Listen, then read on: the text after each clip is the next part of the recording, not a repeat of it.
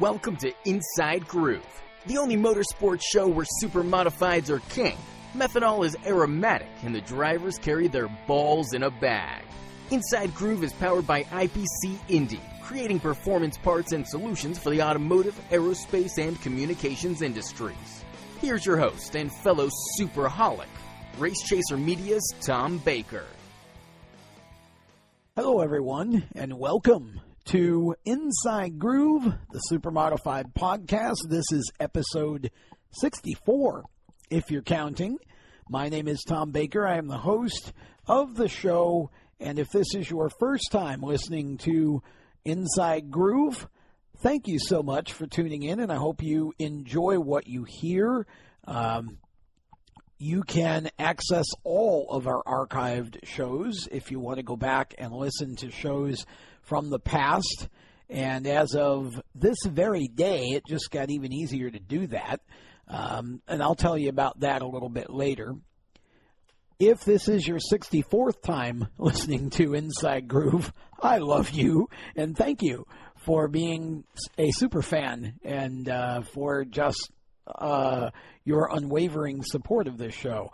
Um, we've had a, a week or two between shows here, and I kind of feel the need to explain just a bit that the podcasts that I do, this show and the Mainly Modifieds podcast, are shows that I'm doing because there aren't really a lot of other shows in the category, so to speak, in terms of uh, coverage of the divisions, and I love them. I just love the supers and the modifieds, and so um, these shows for me, because they're not live, these shows for me are an opportunity to really look at quality over quantity, and obviously, even within that, some shows are going to be better than others. You just never know how uh, something's going to turn out when you start it, and that is both a blessing and a curse in a way. Um, but I need to uh, give you a little bit of background on this show because, as you all know from seeing the post online now, this show is a show I've wanted to do for a long, long time. I just haven't really known quite how to do it, and I really haven't I haven't been sure I could do it and do it justice. Jimmy Shampine was my first racing hero, and I realized in thinking back, in preparing for the show, I realized that September 4th, 1982 is still pretty raw for me. So I decided that if I was going to do this show, first of all, I would never do a show as a tribute to anyone without involving other people who were closer to that person or knew that person in ways that I didn't because as much as I do enjoy telling my own stories and thinking about and talking about super modified racing from my own perspective, I have never done any show with the idea that I am the reason somebody listens to the show. If I can't if I can't entertain somebody, if I can't inform or educate or in some way contribute to whatever it is that the show is talking about in a meaningful way, I'm not interested. But that being said, um, I still have to be the conduit, and I wasn't sure if I could. And of course, you know, I, again, I've always wanted to do this. Well, a short while back, um, Robert Metcalf, who I really just appreciate so much as a friend and a supporter of the show, um, Robert uh, contacted Cerise Murata, Jimmy's daughter, about doing uh, a show, and she was very agreeable to doing it.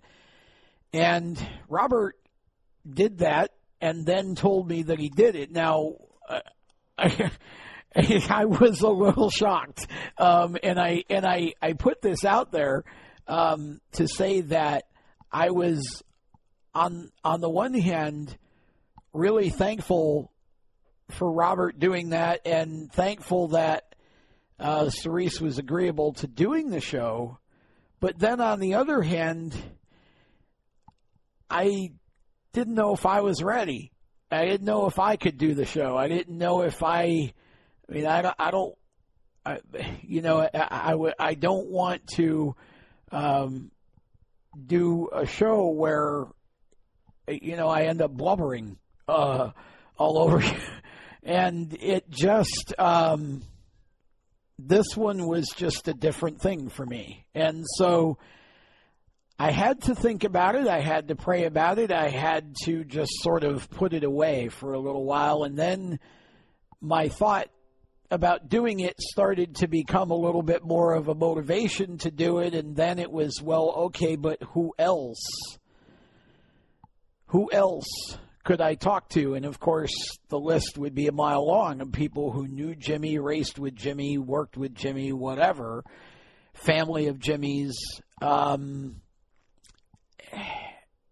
and you know, you you could end up with a three or four or five hour marathon, or it could be a series of shows, or you know, it really. This is.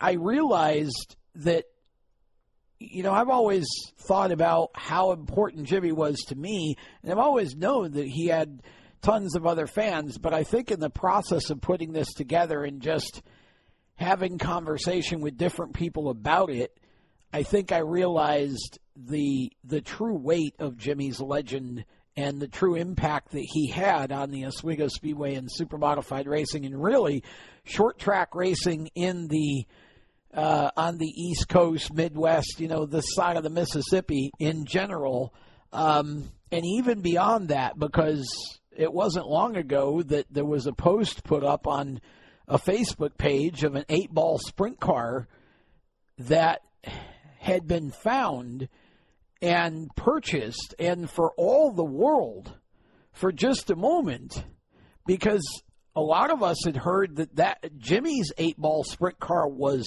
gone. Um, and somehow I had completely missed that Jim Paternoster had that and had restored it, and that was ages ago. So somehow that completely got by me, and several other of us too, because when we looked at this eight ball sprint car at first, it was like, oh my gosh, what did we find? And then, of course, as I looked at it, I said, this is not Jimmy's car. The cage didn't look the same. Um, the the the gentleman who owned the car had talked about the builder of the car, and I said, I know that's not who built Jimmy's. I'd never heard of that guy. Jimmy's car was a Lloyd car, I think. And so, um, as uh, I think I think actually it was Camden. I think Camden and I went back and forth about it for a while, and I said, "No, this is not Jimmy's car." But then you start to think about, well, my gosh, this car is.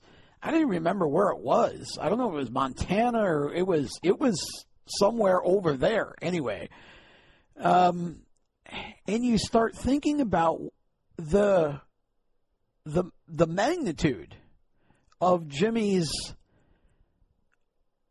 of Jimmy's light because here's this guy who's and, and this car ran on pavement, which was the other thing for me that made me realize this couldn't be Jimmy's car. Um, you, I mean, here's this guy all, all the way over there, wherever it was, and th- this guy made, you know, painted his car up like Jimmy Shampine, and so you, it makes you very aware of how far Jimmy's legend and and his accomplishments, how many people were impacted and uh, how many people loved him and loved what he did and marveled at him. And so how do you in in an hour or two hours or even three hours, how do you capture all of that?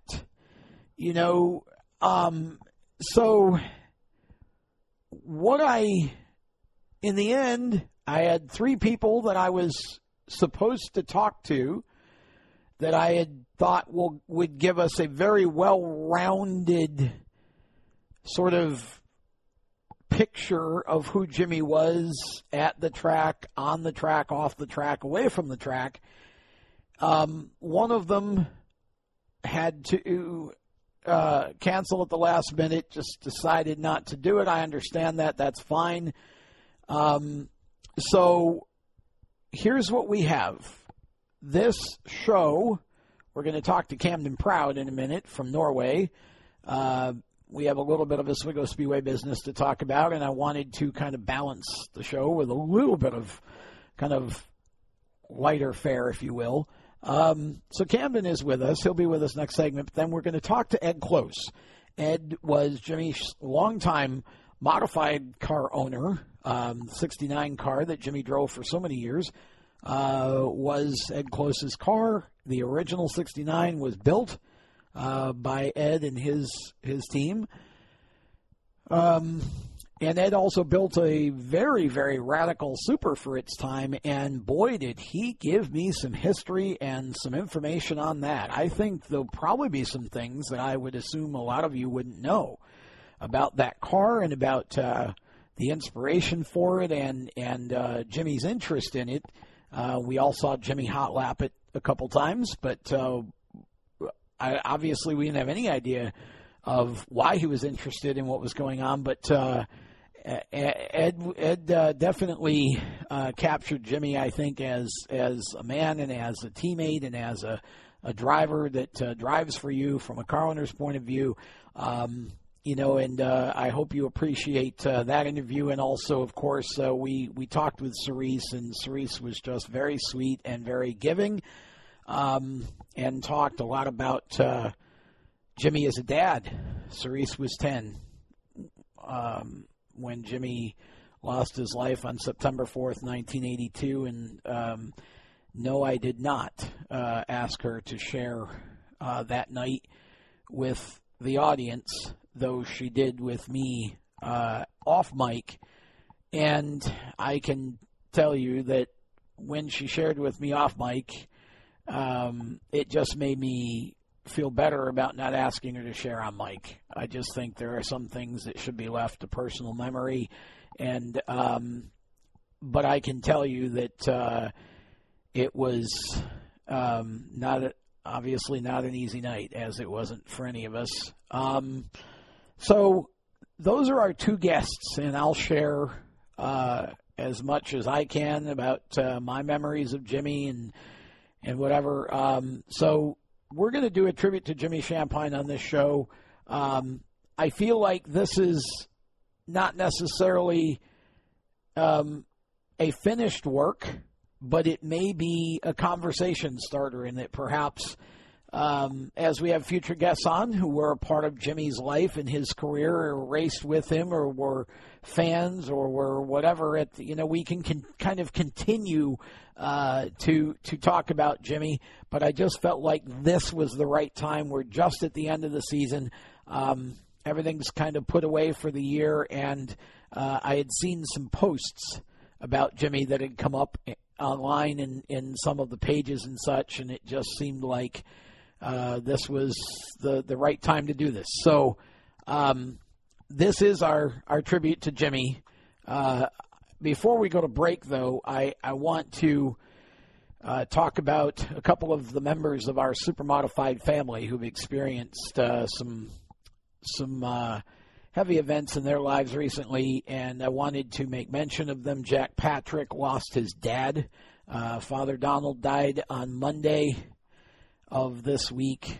Um, I want to just take a moment to uh, say thank you to all of you who um, shared condolences with Jack. Uh, I remember losing my dad in 1999. I miss him to this day, uh, and I live for him every day, trying to be half the man that, that he was So, Jack, um, prayers, buddy, um, condolences. Uh, we're thinking about you. Uh, we're, we're we're definitely thinking about thinking about you in this time, and uh, we wish you and your family uh, strength and comfort, and uh, and we are very very sorry for your loss. And then I found out just yesterday, saw it on Facebook. I don't know how I missed this, and I am just so embarrassed that that I did. Uh, I nobody had shared it with me, and and Facebook is weird. You, you see posts and you don't see posts or whatever. But um, Terry Strong has been diagnosed with stage four mantle cell lymphoma. And I know that there was a fundraiser, I think over the weekend, it may have been, or recently, at um, the Lanes, Lighthouse Lanes. Um, Terry, Terry and I go back to when Terry and Pat Strong uh, came to Oswego Speedway as car owners, and uh, that's a long time ago. And Terry and I worked together for a little while at uh, Jamesway, uh, which was uh, a retail store that uh, was around Oswego for a number of years, kind of a smaller Walmart. Um, and I consider Terry a, a, very, very close friend, along with Pat. Uh, we we uh, we took a they they, they were nice enough to uh, carry me along when they went to Michigan one year on on the ISMA Michigan swing. Um, we did Kalamazoo and then Berlin, and I was announcing the shows. Um, and they were nice enough to allow me to ride with them and uh, just tag along. And uh, driving a super or driving a, a, a, being in a vehicle with a super modified on an open trailer in the back, driving through uh, somewhere in downtown Michigan at about one or two in the morning was uh, was a really interesting experience. Uh, had a great time with them, and uh, have always remembered that. And then, of course, uh, I helped Keith Shampine when he decided he wanted to go racing. Uh, Pat and Terry were the first ones I called, and they took a chance on Keith and, and brought the Shampine name back to the Oswego Speedway. And um, of course, Keith still races there, and I will uh, always appreciate uh, Pat and Terry as friends. And when I saw this post, I was stunned. Um, Terry, I I am praying for you every day. Um, you will be on my prayer list every single day.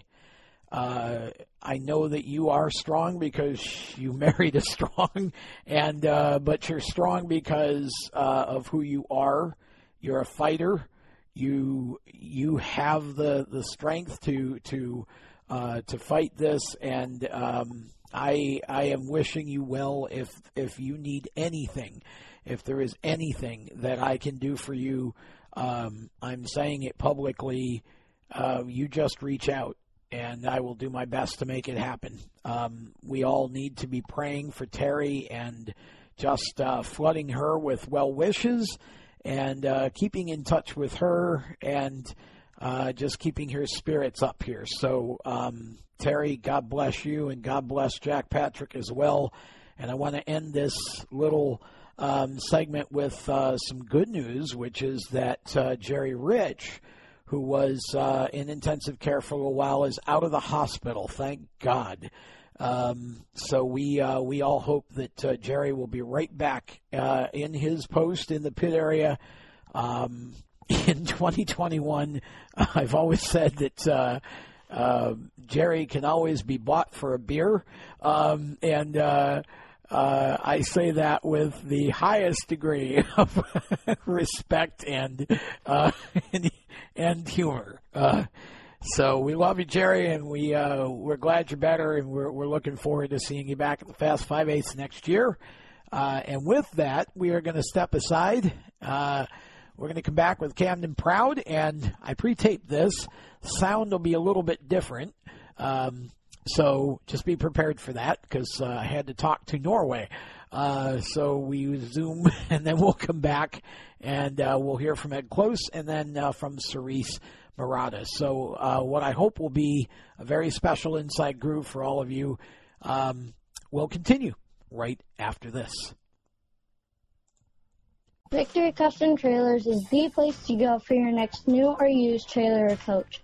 Being personally involved in the racing community allows Victory to fully understand what racers need in a trailer. They have over 200 coaches and trailers in stock for a variety of industries and they can serve anyone in the continental U.S.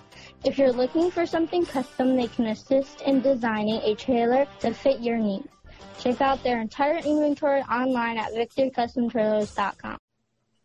Welcome back to Inside Groove, uh, a special show indeed today. Uh, tribute to Jimmy Shampine, uh, the legend, my first racing hero, um, and we're going to get to that. We've got Ed Close coming up, uh, but first we're going to go all the way. We're going outside. Look at this is a worldwide show now, folks. We're going literally beyond the borders of the U.S. of A. Uh, to bring in this next guest. You know him, you love him. It's Camden Proud, live from Norway. Uh, how's it going over there, Cam? It's going great. Uh, sitting in the office and waiting to see the Northern Lights tonight again. I hope yeah, I'm sure that will be uh, that will be awesome. Um, and being able to uh, the, the pictures that you've you've sent uh, with the aurora borealis have been just spectacular. Um, and as a matter of fact, have um, moved me to the point where. Um, and I, Cam and I are, are doing this on video. Um, I can, uh, Cam will be interested to to see this here in a minute, um, as soon as I can pull it up. Um, Cam can see this through the camera that uh, uh, one of his pictures is now my background on my home screen for the phone because it's just so spectacular. Um, it's it's quite a change from being in the U.S., isn't it? Can you spend a minute or two just talking about kind of the differences? And it actually, first of all, it's it's about 20 minutes of noon here, um, mm-hmm. and it's like after four or something or six over there, right?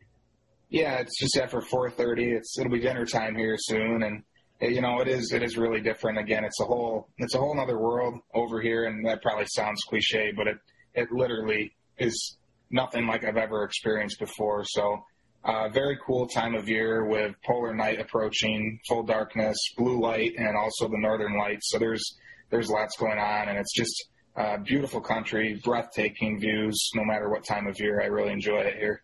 Yeah, that's uh, it's pretty amazing, honestly, uh, to think about what uh, the scenery that you've you've shown in the pictures is just breathtaking. Um, so you're over there with uh, the girlfriend and on a little bit of a vacation, and so, um, but but while you're gone, uh, news doesn't stop, and we've got a couple of interesting things to talk about. First of all, uh, we're going back to the future a little bit. Um, I, I, there, were, there was a period of time where the NEMA lights and the NEMA cars, midgets, were, were a big part of the Oswego Speedway, and not just classic, but they, they would come, I think, a couple, three times during the year, some years.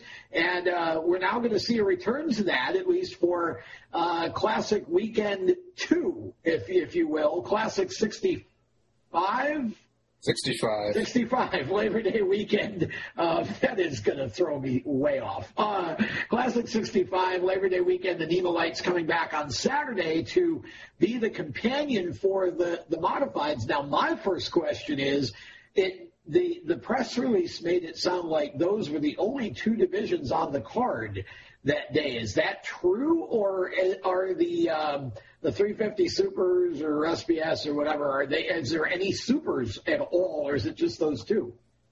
We don't even have anything set other than the modifieds and NEMA right now. So. I would say it's to be announced and uh, it's subject to change. We'll see what happens. Last year we had the 350s on Saturday, and then obviously that never happened. Or this year, I should say, we were right. supposed to, and, and that didn't happen. And it was just the supers and SBS on Sunday. So I would assume we would pair the 350s with NEMA on Saturday and kind of have like a wing deal along with the modifieds and then the supers and the, the SBS Sunday. And of course the super stocks Friday too. Yeah, it's uh, it's going to be a big weekend for sure. Uh, the NEMA lights and the NEMA midgets coming back. I love those cars. Uh, they always put on a great show in Oswego, three, four, five wide. Uh, you know, you always get one or two of the super modified guys to jump in them too. So we'll have to see who we might be able to con into uh, getting into a car next year. Maybe uh, Camden Proud, perhaps.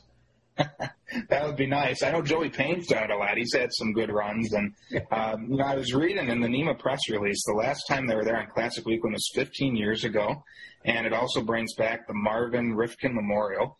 And the last time the midgets competed on Classic Weekend, Chris Perley won over Lou Yeah, yeah, quite the. Uh quite the uh, pairing, um, Chris Perley and a midget. Um, th- th- that's that's just a recipe for some fun.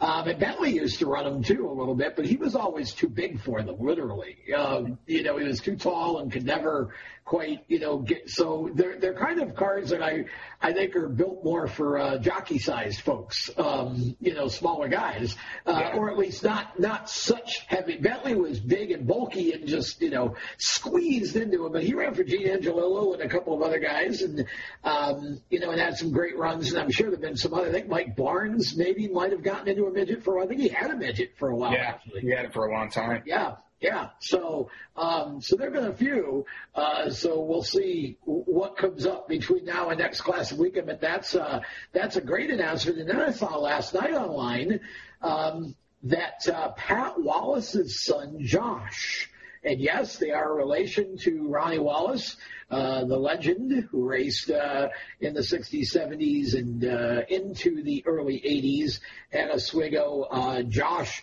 going to make his debut in the SBS division next year in the car that uh, Craig Harris last drove, the uh, 04 car. That was that totally came from left field for me. I just logged on to Facebook and, and saw the picture sitting there, there in his garage. So I said, "Wow, that's that's cool. I went to high school with Josh, and I, I think he's a year older than me. I think the grade above me.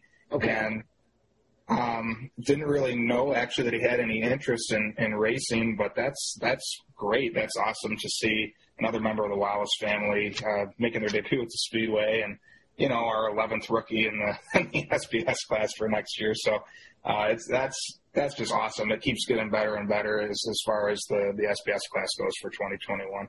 Yeah, it does. And of course, also another, it brings back another legendary racing family to the fold with the driver. Um, and, and just, again, the generational thing always, uh, uh, you know, makes me smile to see. And you've got so many, you know, Shampine, Bellinger, Muldoon, Miller. Um, you know, I'm probably leaving out five. Um, but you've got a number of, of, of current drivers who are part of um, past families from you know back in the days, and so the now having a Wallace come back uh, just adds another uh, another element. And uh, again, I, we, like you, I never heard anything about Josh ever racing or wanting to race, and I did the same thing. Logged on to Facebook last night, all of a sudden there it was, and yeah. it's like, wow, this is great. Um, so another little bit of added interest in another car for SBS competition.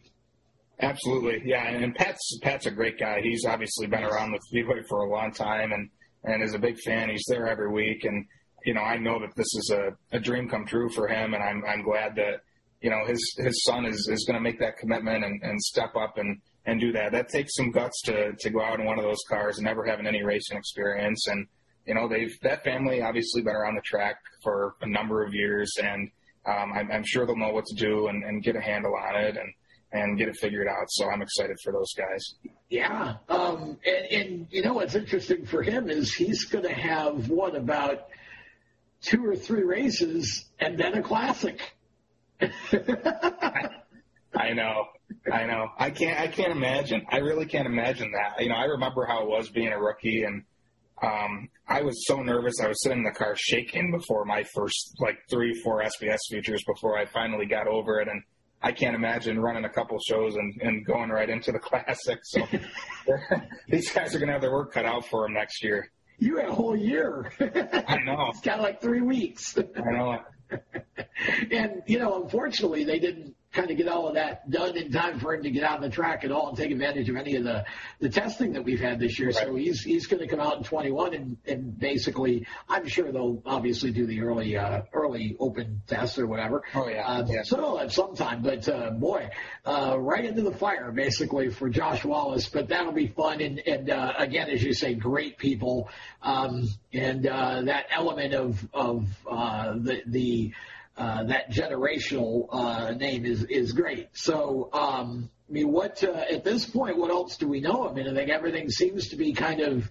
Um, I know there was some conversation, I think, about uh, the sportsman race, Jody London's uh, sports mod race, uh, still uh, on for next year as well. Yeah, you know, we're looking at bringing those guys back, and that's another thing that's that's kind of TBA right now, but we're ironing out the details. And, and you know, Jody had a great show lined up uh, this year, and yeah. again, that was another thing that never happened. Uh, they, I mean, he had Hirschman, Hosfeld, all the stars were committed, and of yep. course, it, you know, it, it ends up falling to COVID nineteen. But you know, big names, thirty cars were committed, and um, certainly something we're we're looking at doing next year. We should have some news soon.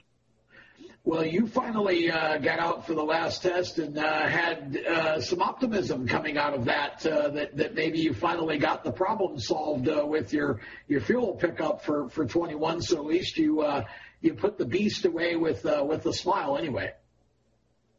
Yeah, um, it's it's been frustrating. We haven't raced this year, obviously, but it feels like we've been still fighting the car all year, trying to figure out this fuel. It ended up like most things with, with racing, ended up being the stupidest thing that we finally found, and um, it, it I hate to admit it, but the, the problem was actually the fuel cell. We have to move it as uh, the pickup was coming directly from the, the tank. That was the issue was was the pickup itself, and it all depended on how much fuel was was in the car. So after all that playing around, go figure. So, so you just need to, to move the tank to a different position, or it's, I mean, yeah, yeah. Long story short, that's what we'll have to do, but it's it's going to be a lot of work. unfortunately, it it literally was dependent on a quarter of a, a gallon of fuel. If we had seven and three quarters, it was breaking up like crazy, falling on its face. If we had eight, it was good, and I was wow. able to to not have an issue. So, and it makes sense because we had this problem at the end of last year, and it didn't happen until the end of the classic, and not until the end of every feature. And that's what it turned out to be. It, it, it eliminated everything as soon as we put eight gallons of gas in it, and we tried it. Put seven, seven and a half, seven and three quarters, and that was that was it. Just playing around with fuel. Wow. So uh, a little bit of adjustment uh, to, to go on over the winter to reposition things and get things where they need to be for, for 2021 for you. Is that going to then alter the uh, the handling of the car at all? You're going to have to kind of reset everything once you move the tank because obviously the weight distribution may be a little different or no? We don't know yet. I hope not. Oh. I really hope not. I feel like the car is running good. I mean, we were running consistent 16 sevens on it, and you know, it, you finally start to get a handle on the car, and it, you have this other pesky thing bother. You know how it goes. oh, yeah.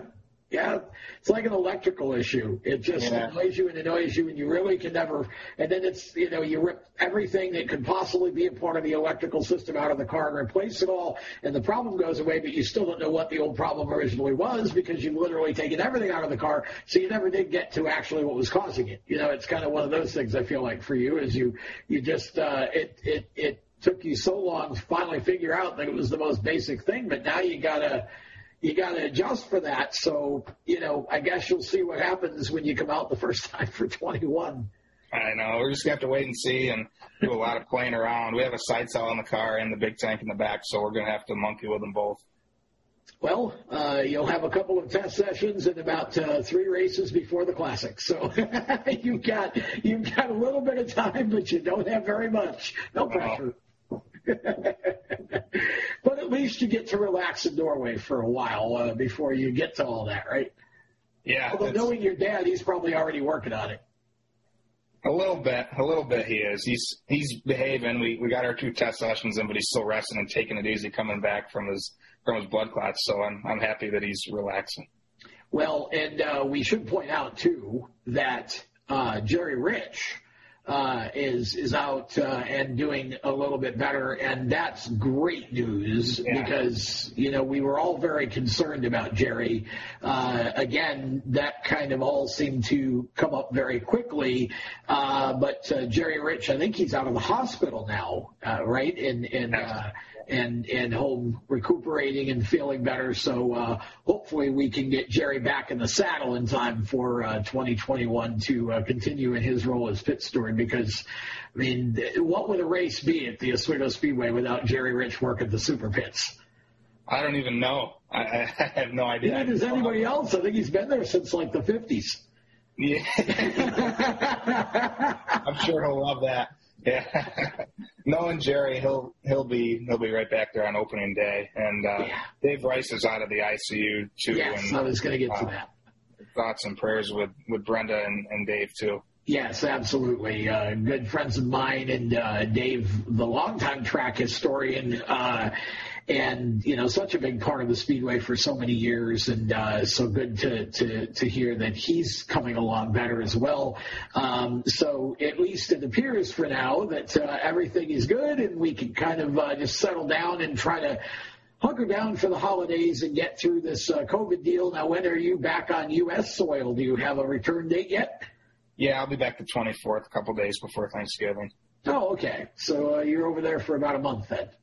Yeah, a little more than Good for you. Well, uh, we obviously will will keep in touch with you on these shows, but uh, you know, because again, news news is happening even as as you're over there. So we'll uh, keep keep uh, up to date with what's going on through you, uh, even from long distance through the miracle of Zoom, uh, an appropriate technology to use for a racing show, I think. Um, and uh, so we hope you have a great time over there, Cam, and it's uh, always fun to uh, to talk with you for a while in the groove here, and uh, we'll look forward to doing uh, more of it as uh, as we go forward and get into the uh, holiday season. Thanks very much, Tom. I'm glad we were able to make this work from over here, and we'll look forward to keeping it up the next few weeks. Absolutely. That's Camden Proud. We'll be back with more of Inside Groove. Ed Close going to join us around the turn, and we will begin our tribute to the one and only Jimmy Shampine right after this. I'm Andrew Saul, Commissioner of Social Security. Beware of telephone scammers pretending to be government employees. Real Social Security employees will never threaten you. Callers threatening you with arrest or other legal action and demanding money are not from us. If you receive a call like this, hang up, do not provide them with any form of payment or information, report the call at oig.ssa.gov.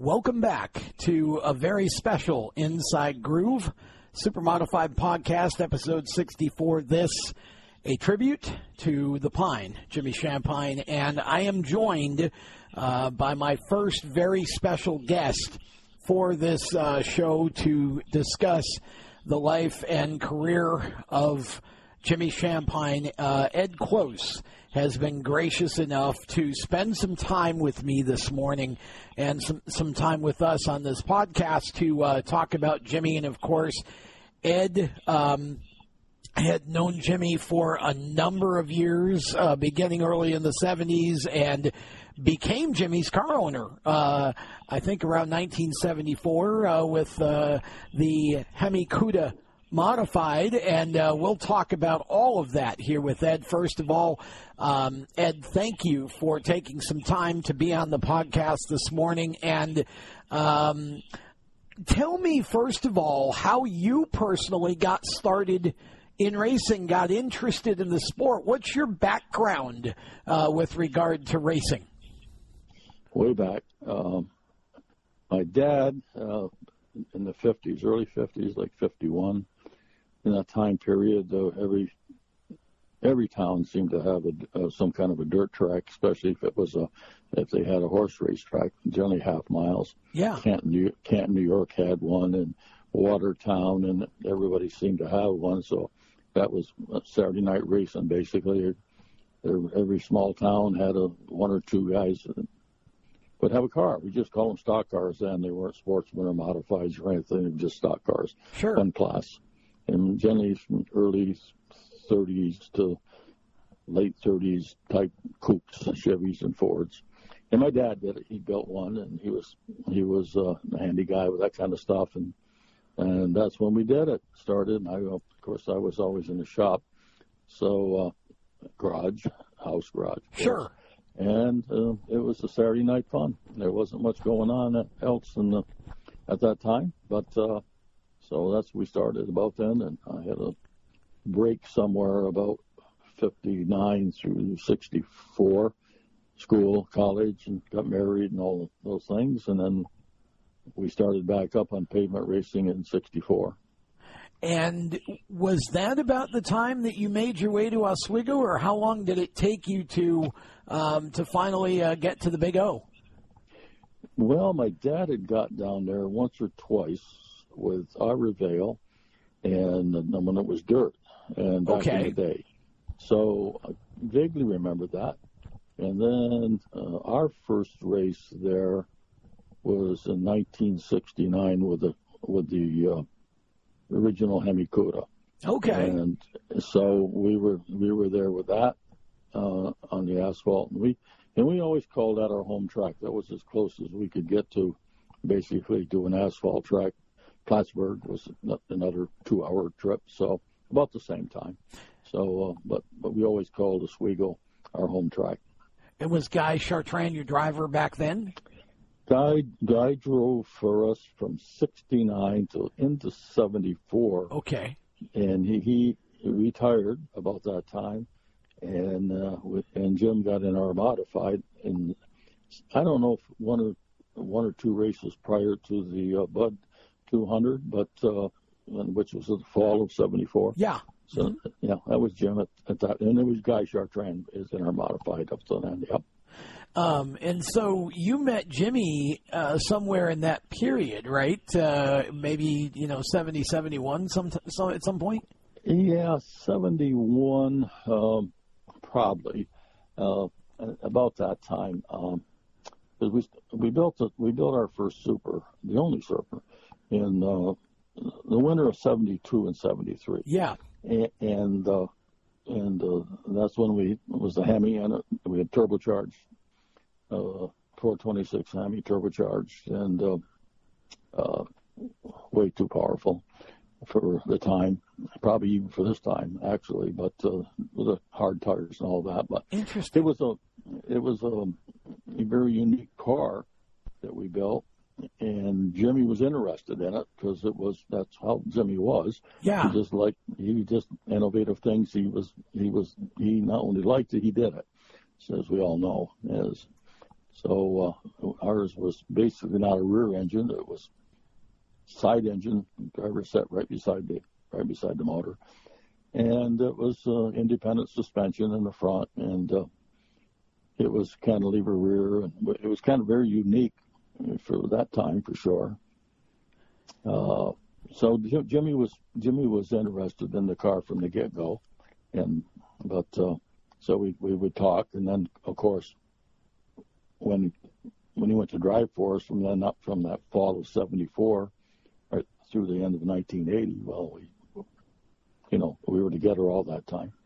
And what was uh, going back to the to the debut of the super modified? Jimmy obviously quite interested in what you'd put together. Um, what um, what led you to go the route that you did with the super? Because uh, even as a little kid, I can remember looking at that car and it just looked different. I knew nothing, obviously, at that point about the technology that was into it, but it just looked different. And what what was the genesis of of the the particular the the turbocharge, the motor, and the design decisions that went into that? And did Jimmy have any input into the the, the building or construction of it? No, Jimmy wasn't. Uh, no, at that time, actually, uh, how this all started was in our modified time prior to 1973 uh, was uh, John Oldenburg was an engineer for Koni Shocks, and he was an Indy guy. Ah. And uh, he was very big into Indianapolis racing, but he was the guy, the rep for Koni, that went to the modified races. Young young engineer, very very bright. Okay. And and uh, he helped us uh, early on with shocks back in the day. Uh, our first real experience that I can remember was at Trenton in probably 71. Okay. And we're having trouble, and, and Oldenburg uh, was having trouble getting through the dog leg, which I don't know if you re- remember that or anybody can recall that, but it was a dog leg in a back Oh yeah. Yep. on that, on that mile and a half track. And if, if you if you didn't have the right setup and, and a good driver, you couldn't go through there wide open. And uh, so, and, and guy and guy was fearless, and he couldn't go through there wide open. The car just wouldn't do it. So Oldenburg scored us away on on, on a shock deal and he fixed the problem, and and John he could do it. So we know Oldenburg from then. So, anyways, we got to be friends and he was interested. We, we were always kind of doing something different on modifieds and, you know, uh, Chrysler motors and all sorts of things that most people didn't do. And uh, so he was interested in talking about building a super modified based on, on some of the Indy Indy type Okay. body body panels, uh, engine engine uh, placement, uh, independent suspension. Uh, so because we we like that, uh, we kind of that was very innovative. We like that. So uh, he drew up a design for the car. Uh, we built it in our shop. We had certified welders that at we had aluminum plants, two aluminum plants here, and a GM plant just in Massena, 20 miles away. So we had a couple certified welders. So we we built the car and uh, everything, panels, everything, and uh, so the turbo deal. Probably we shouldn't have done it, but I wanted to run run a Chrysler motor in a Hemi, and uh, a way to get the horsepower was to go. Of course, back then there was no no rules, and uh, Right. run what you brung, right? Yeah. And uh, so I think there was width rules, that sort of thing, but that Yeah. was about it. But uh, so he said, you know, cheap horsepower is turbocharging, and uh, so they basically use a pretty basic 426 Hemi motor that's uh, decompressed on down to like eight to one and uh, compression ratio. So uh, we did that AiResearch We got the turbos from AiResearch in California, and, and we made it all, put it all in there. And but the, the John Oldenburg was basic was really the designer on this whole thing, Okay. and and of course we used Koni shocks. We had inboard shocks and springs, both ends, and similar to what they do now. We're Yeah. a little ahead, we're a little ahead of that at the time, but Sure were. um, but anyways, it, that's the story on the start of that. And so you, you came to Oswego, and obviously you kind of struggled with the car to get it to hook up.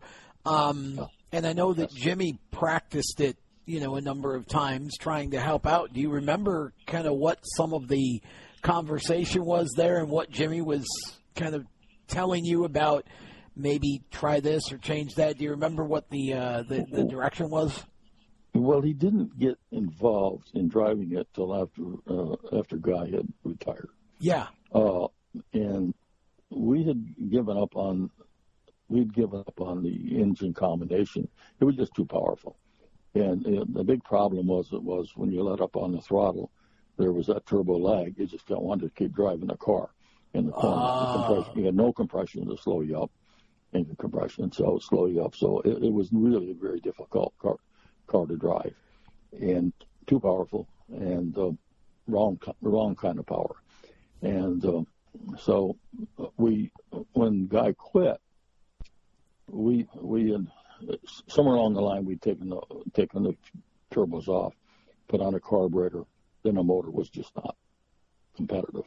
It just down on power. Compression ratio was too low, and everything was just nothing was right about the motor once you took the turbos off. Okay. And uh, so we, when when Jimmy got involved, you know, he, he, he'd always be around the car while looking at it and that sort of thing. Uh, back when Chartrand was driving, but but uh, I think what picked his interest was our our motor location back beside the driver because he, you know, eventually he built a rear engine car, Yes. right? And that got banned. Yeah. and uh, so I think that's what really picked his interest. That that that could work. All that left side weight, you know, back there, and uh, that could work. His car was not bad, and it got better. It, we got, it got better when Jimmy said one day, he said, uh, "I got a 427 aluminum block motor," and uh, he, uh, and this probably he was started head drive for us by then. I don't remember uh, quite the date, and probably late '74 somewhere in there. And he said, "Is you got a cracked block, leaks water. Uh, that's a good motor, but if you guys want, he was running, I think, the 454 plus okay. back then. And if you guys want to take it, and if you can fix it, put it in the car, and we'll play with it. And uh, we did that. Uh, we took the motor, and uh, again, as I as I said earlier, we had really good welders because uh, one of the welders was certified in aluminum welding down at um, it was uh, the Alcoa, I believe. Okay. And because uh, we had two aluminum plants here, and uh, so uh, we devised a way to pressure check it with water and you know and weld on it and fix it. And we actually got it in together and in the car, and and uh, and that's when Jimmy we'd bring the, the car down on a Saturday night to the racetrack and, not necessarily going to race it, but Jimmy would take the car out and practice and and uh, you know he, he liked he liked that part of the, of the situation where this rear this engine placement and independent suspension and all of that that that intrigued him. So uh, that's how that all came down.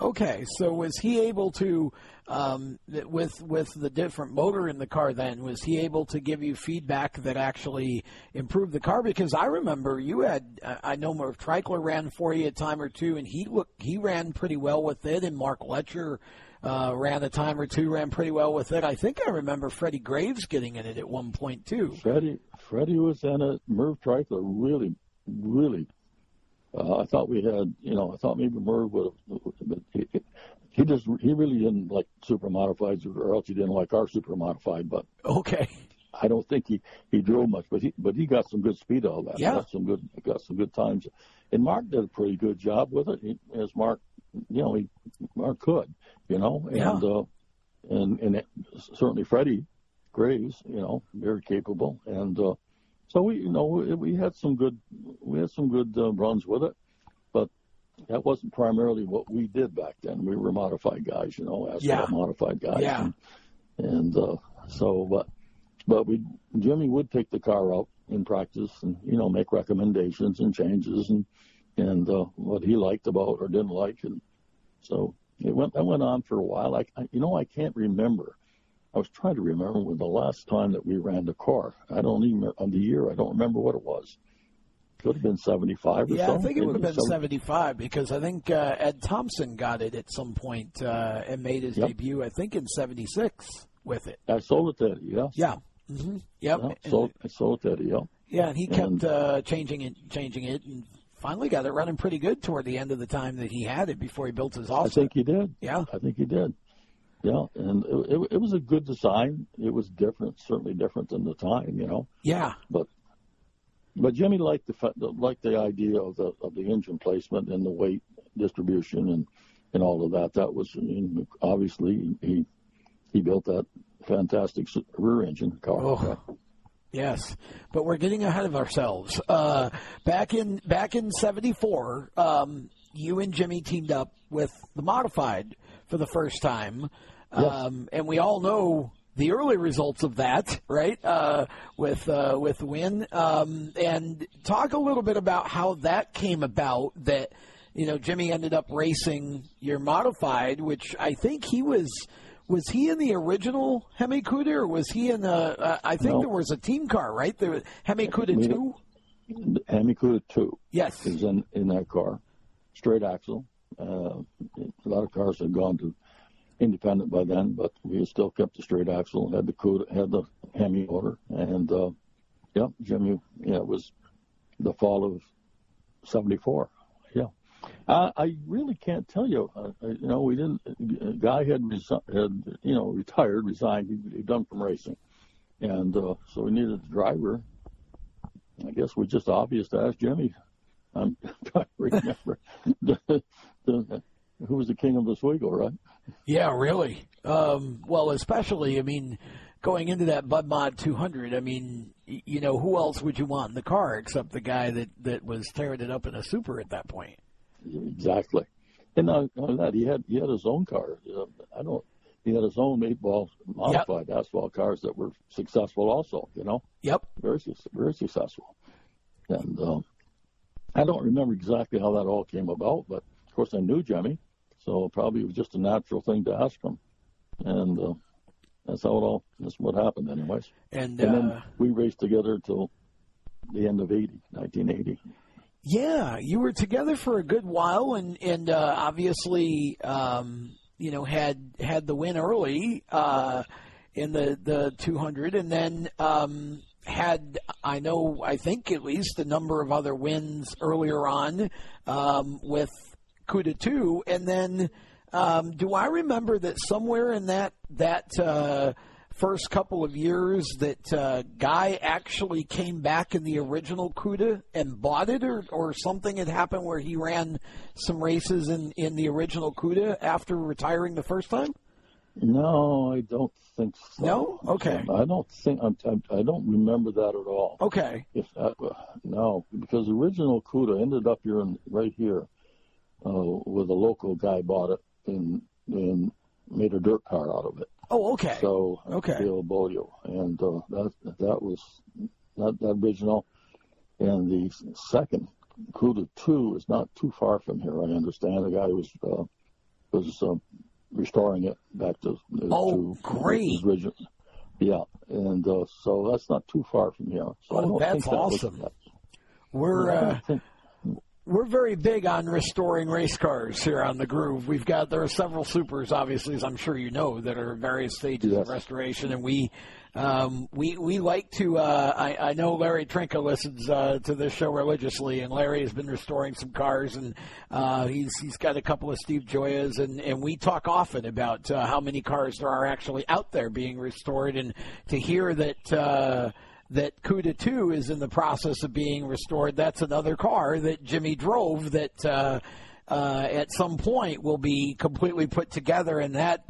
Uh, just me, my own personal uh, excitement level just went up a bit because, of course, Jimmy was my hero, and and uh, to know that I'm going to be able to eventually look at his original um, modified ride with you um, again at some point uh, would be amazing. And we we talk all the time about trying to get all these cars together every year. Uh, you know, at, at, at one point, um, so people can see them and have a nice little car show, which I think would draw a lot of fans back just to see that.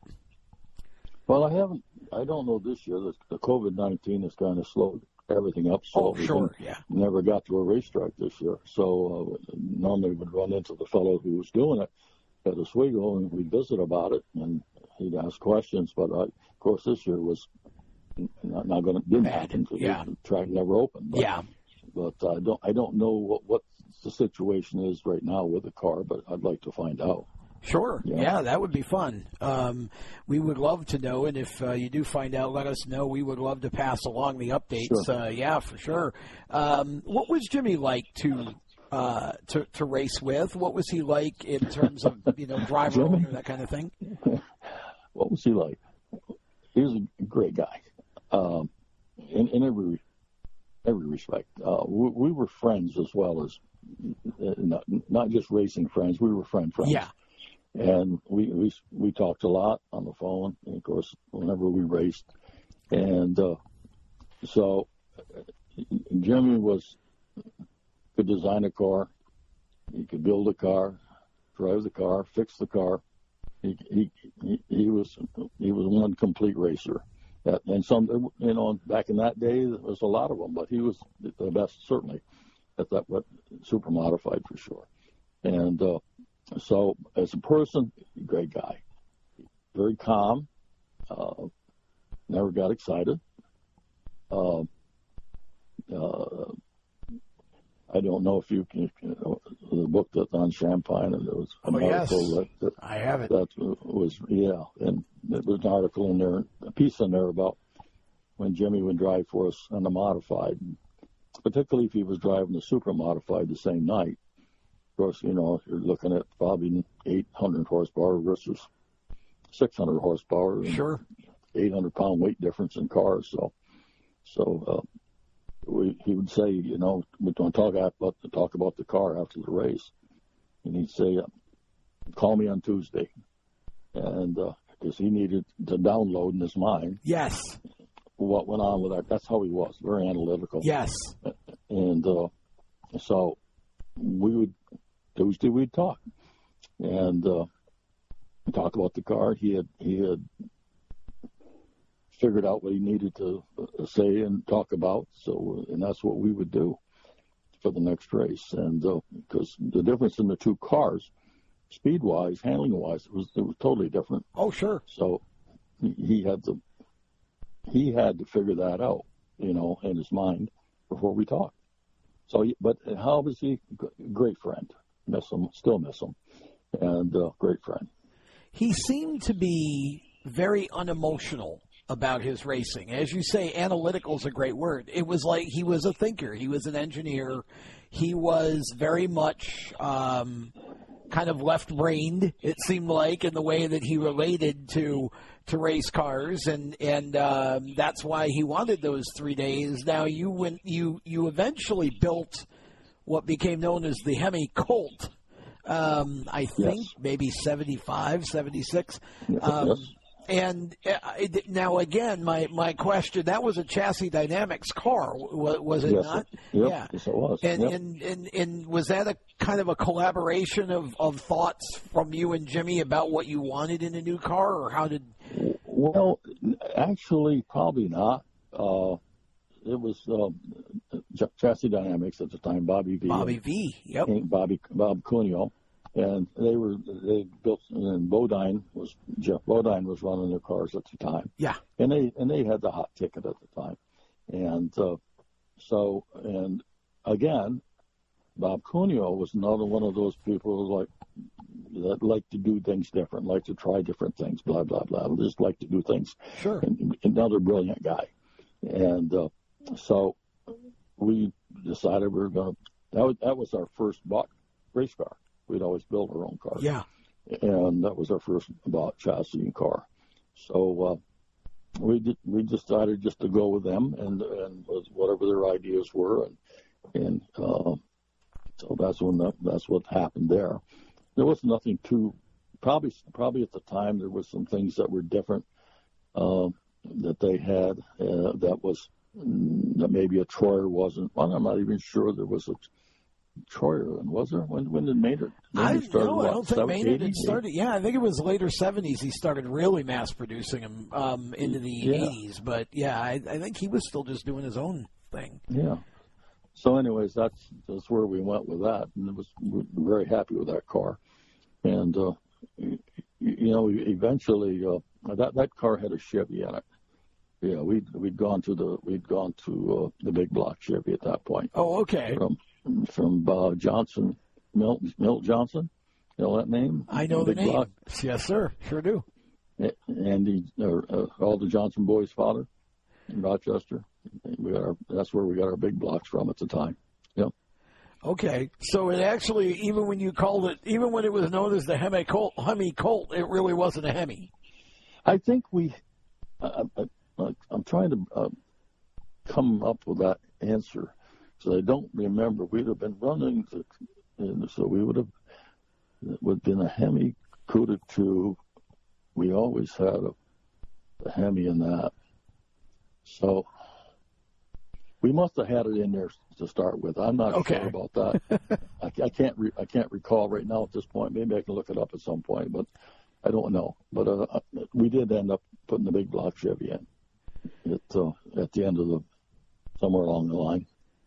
You guys did a lot of traveling with that car. Uh, obviously, running a, a, a lot of the big shows, and, and there were even some tracks in Canada. I think that you guys would Oh, go yeah. to. Talk a little bit about that part of the. Well, around the border, you know, got bridges closed off right now. Kevin. Yeah. It's been closed off. Uh, but uh, there was a lot of tracks over there, and, and Jimmy ran there in his own car a few times up in Ottawa, uh, and uh, so uh, there was that.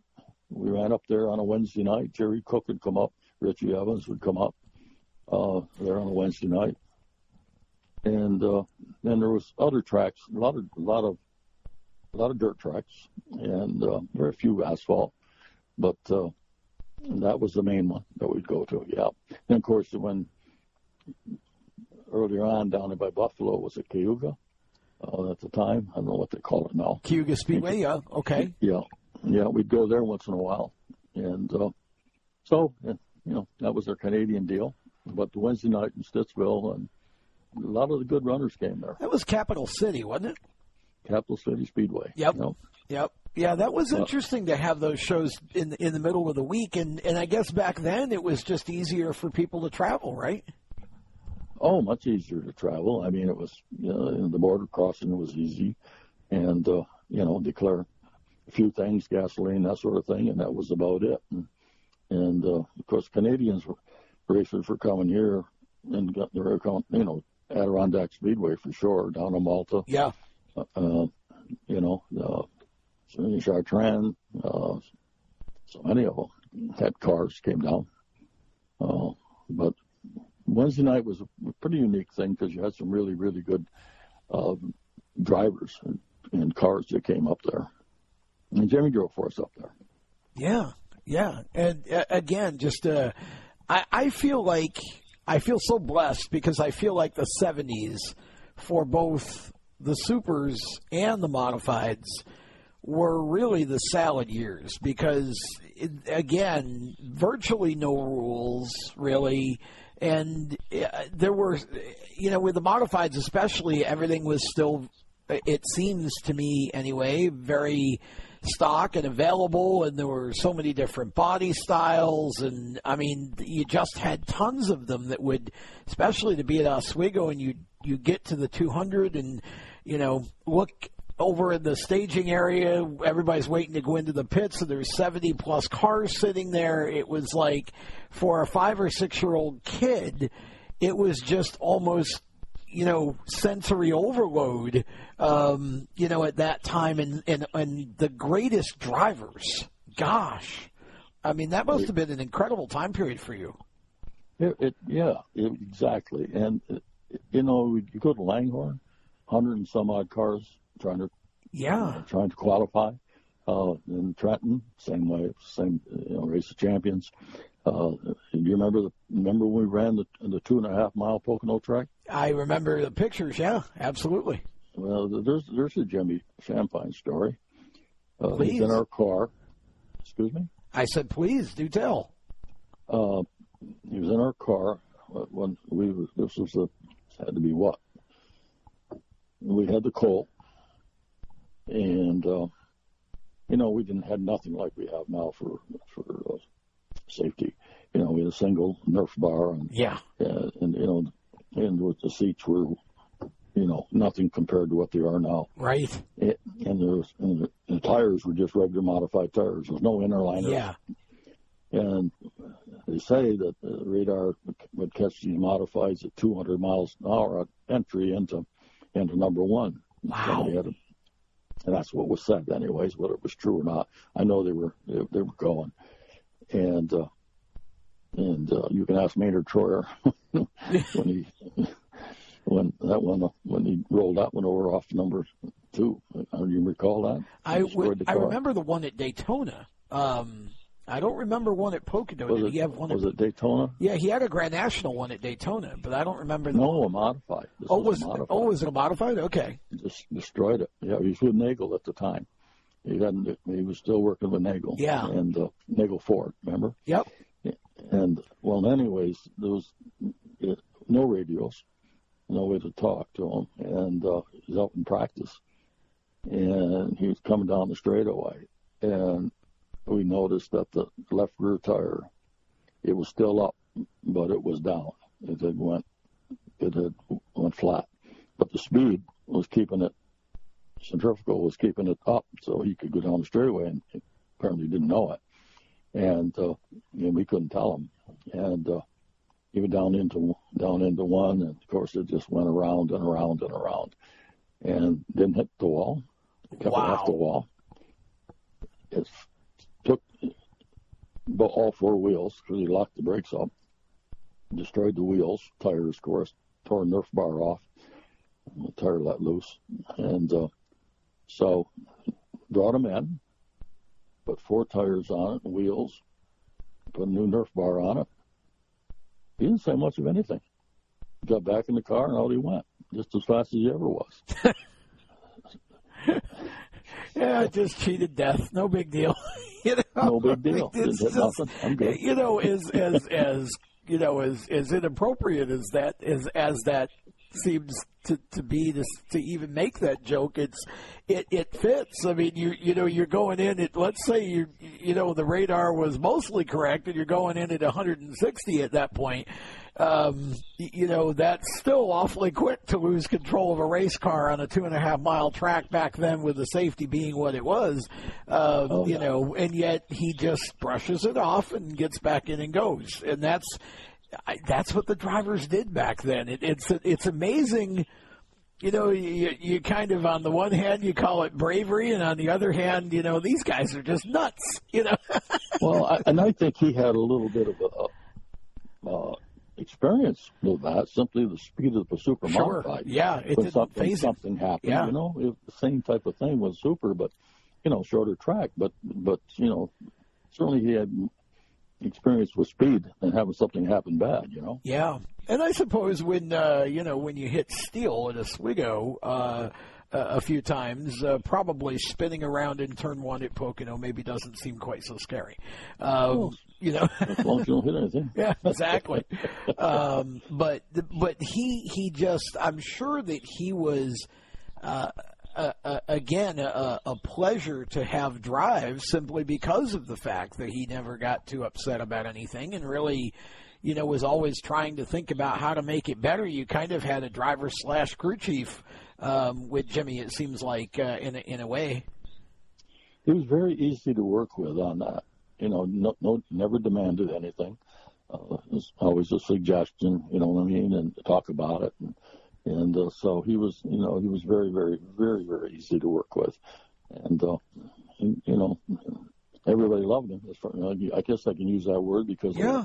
be- because you know, and what was there not to like about him? You know, Exactly. And, and so that's that's my estimation. And uh, but uh, so Jimmy was uh, we, when when he decided that when he decided he was going dirt racing in '81. Remember he built the he built Sprint car. sprint car, Yes. and we were sorry to leave him to some, have, have him leave us. You know. Yeah. And, and in fact, we asked him.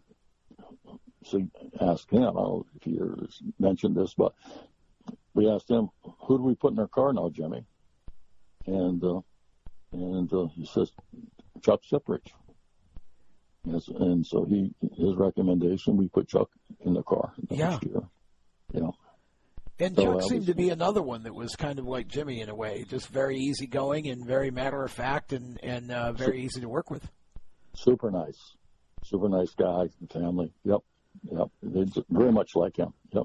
And I think probably that's why Jimmy recommended. uh, You know, that Chuck was fast. He was he Yeah. was really running fast in the supers. You know. Yeah. So Well, he was he was like Jimmy. He was a multi-surface guy too. You know, he could drive anything, and Yes, yes, and, and had driven. He driven sprint cars, driven dirt dirt mods, driven asphalt mods, of course, driven supers.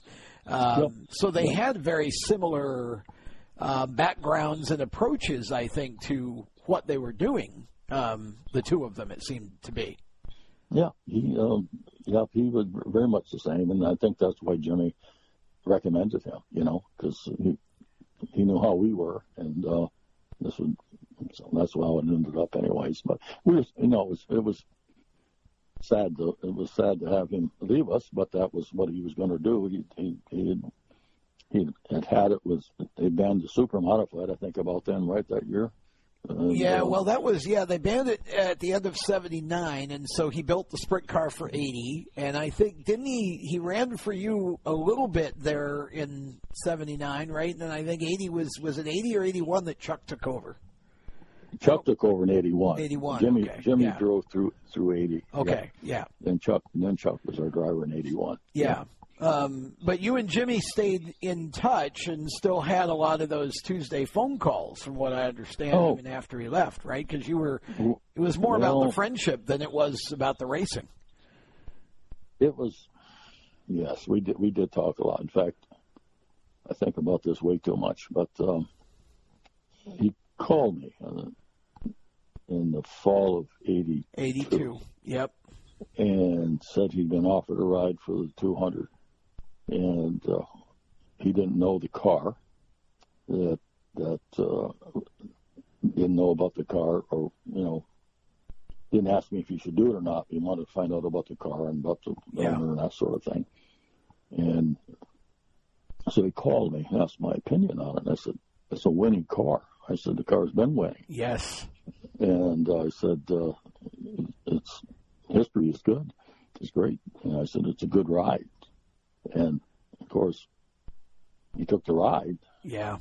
and we, we know the result. But it wasn't the car's fault. It wasn't anybody's fault. No. You know, I mean, from the standpoint of, of, uh, of, of him, of him getting in a wreck. But, uh, the, uh, but that's you know I still think about that because you you asked if we still talk. Yes, we yes we did. Yeah. You know, Yeah, yeah. I remember, um, you know, and I and and I I opened the the the show with um, some thoughts th- uh, on Jimmy, and uh, but I didn't talk about this. Um, I remember that week. Um, I mean, I was always a Jeff Bodine fan in the modifieds. He was my guy, and so the the of course the white tornado was as you say was the car at, at that time. Um i mean eh, with nods to richie and some of the other guys who were also winning a bunch but that was the that was a winning car. And and so when jeff um went came south um and and then i saw john hill in the post standard had put a, a, a column out about uh, jimmy uh, driving that car. I think it was the Wednesday leading to the to the weekend, and I can remember just thinking, "Oh my gosh, this is great!" You know, um, Well, and. Greg Great. Sachs was the Billy hot. Taylor. Yeah, Billy Taylor. Billy yeah. Taylor owned the 99, and Greg Sachs was the hot hand with the Wilsburg 5 that year. They were winning everything. And so, um, you know, I'm thinking, well, Jimmy's, you know, he could challenge Greg. This is going to be great. And of course, you know, um, it, it, it just, that night uh, is still so hard for, I'm sure for any of us really to talk about because of the way that it ended. But, um, you know, he didn't, you know, the race didn't play out for him, you know, even until that point. It hadn't played out the way anyone would have hoped, of course. He was um, in an early uh, pile up and I think lost a lap and just wasn't quite running the way that you might have. Um, but I know Billy wanted to take him and, and run him at Thompson and Martinsville and, you know, whatever other fall shows there were there. And, um, gosh, you think about what could have been. Um, Yes. Yep. you know. Uh, but there was that period where Jimmy just didn't. He wanted to run the sprint car, just didn't really have a great interest in,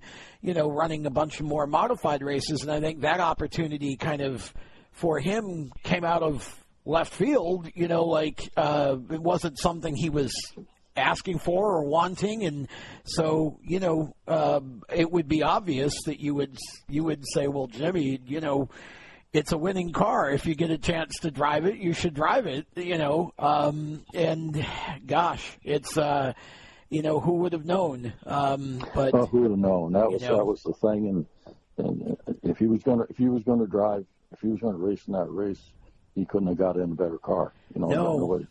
he couldn't. have. And uh, if he, I guess the uh, the other decision would have been not to race. You know. yeah, Well, yeah, it was either been- you know either I want to do it or I don't, and I I think you know at that point the potential, the upside potential was tremendous, and in fact I remember it was my younger brother's four years younger than me. It was the first time that my parents let he and I go to a race together without one of them, and we had we got into our seats in the grandstand.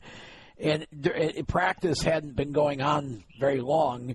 And I remember Roy Silva saying the two fastest cars so far between 18.4 and 18.5, Doug Heveron and Jim Shampine. And I went, wow, uh, you know, that didn't take too long. Like I was already excited. Um, you know, I'm not a surprise. Either. No, I mean, and you know it, uh, and then you know the irony, or the uh, you know, for me, uh, about five six years ago, um, I had gone to Ray Evernham's shop down here in Mooresville um, to talk with uh, a driver named Danny Bohn who races modifieds down here and work for Ray and um, and I had gone to do an interview with him and so he was touring me around the shop. Ray's got bunches of of uh, old race cars and beautiful cars of all types and I I turned a corner and all of a sudden there was the car and I got to tell you that was f- for a yeah. minute, it was a little disorientating. Um, because on the one hand, this was the car that Jeff Bodine, my guy, won a bunch of races with. On the other hand,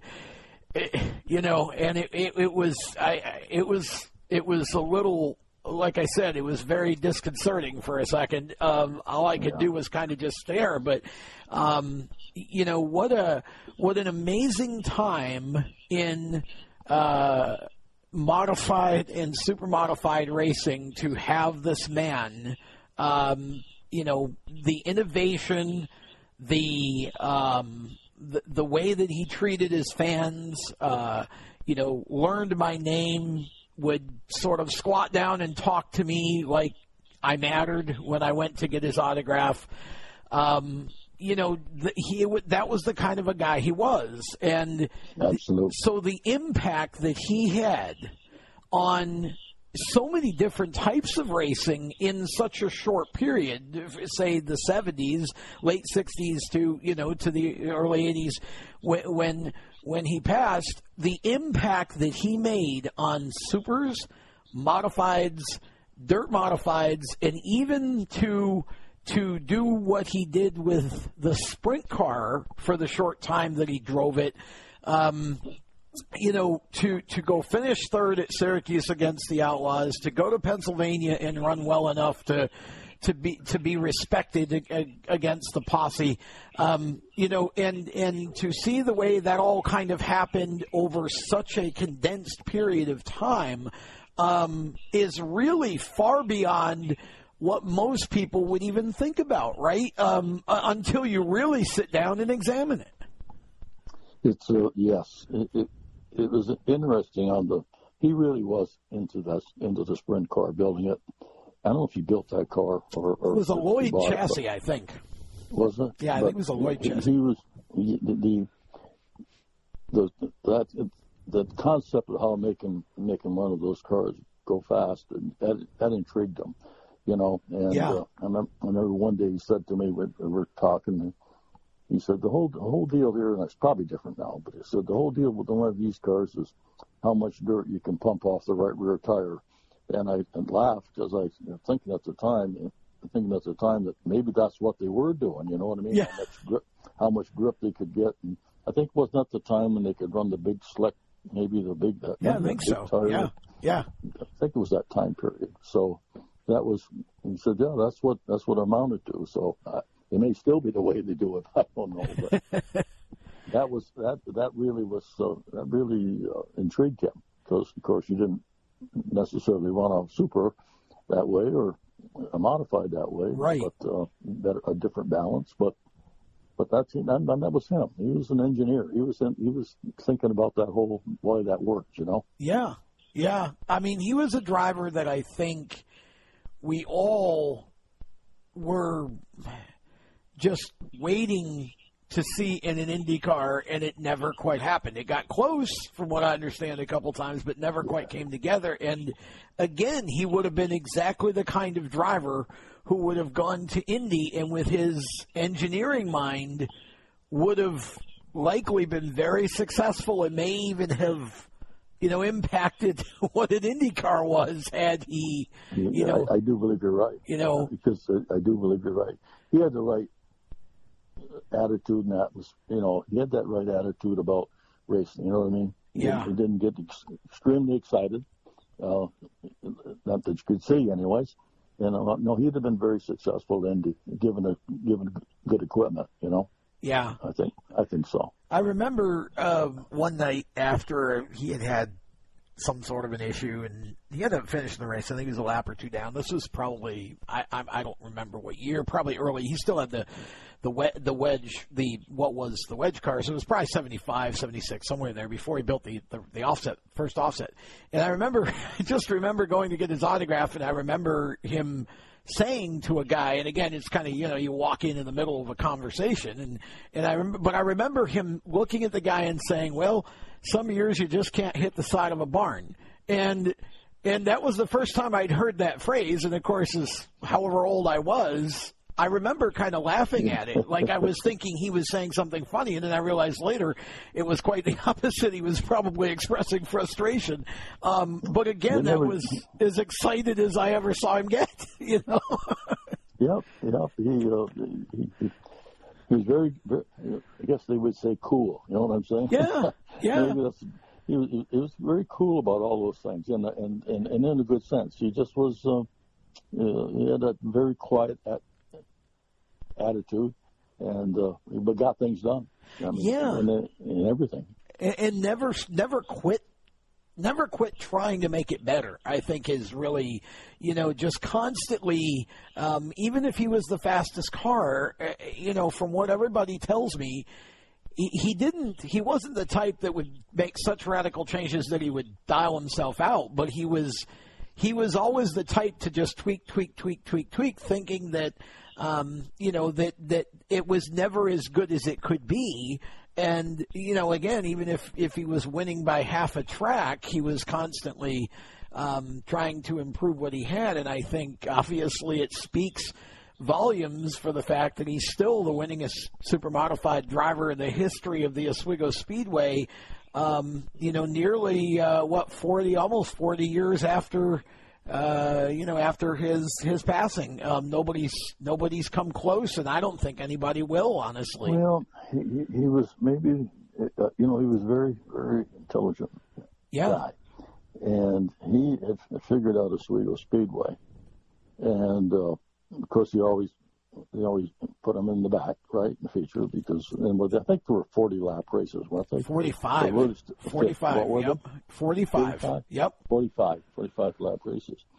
And if you can recall, he never charged to the front right away.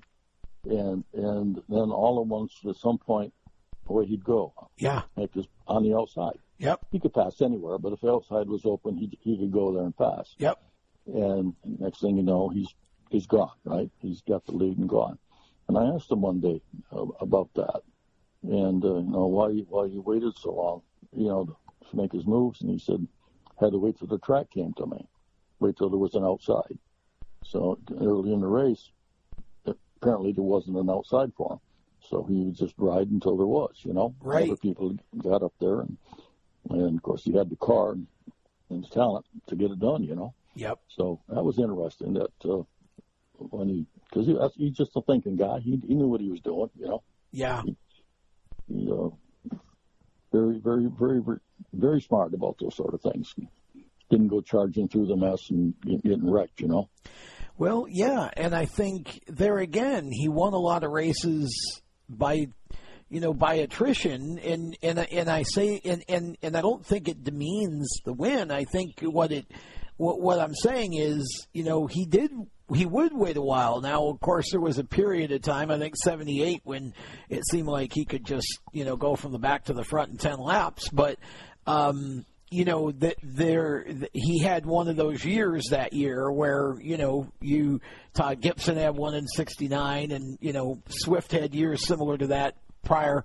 Um, you know you're just the dominant car and and for a period of time nobody can.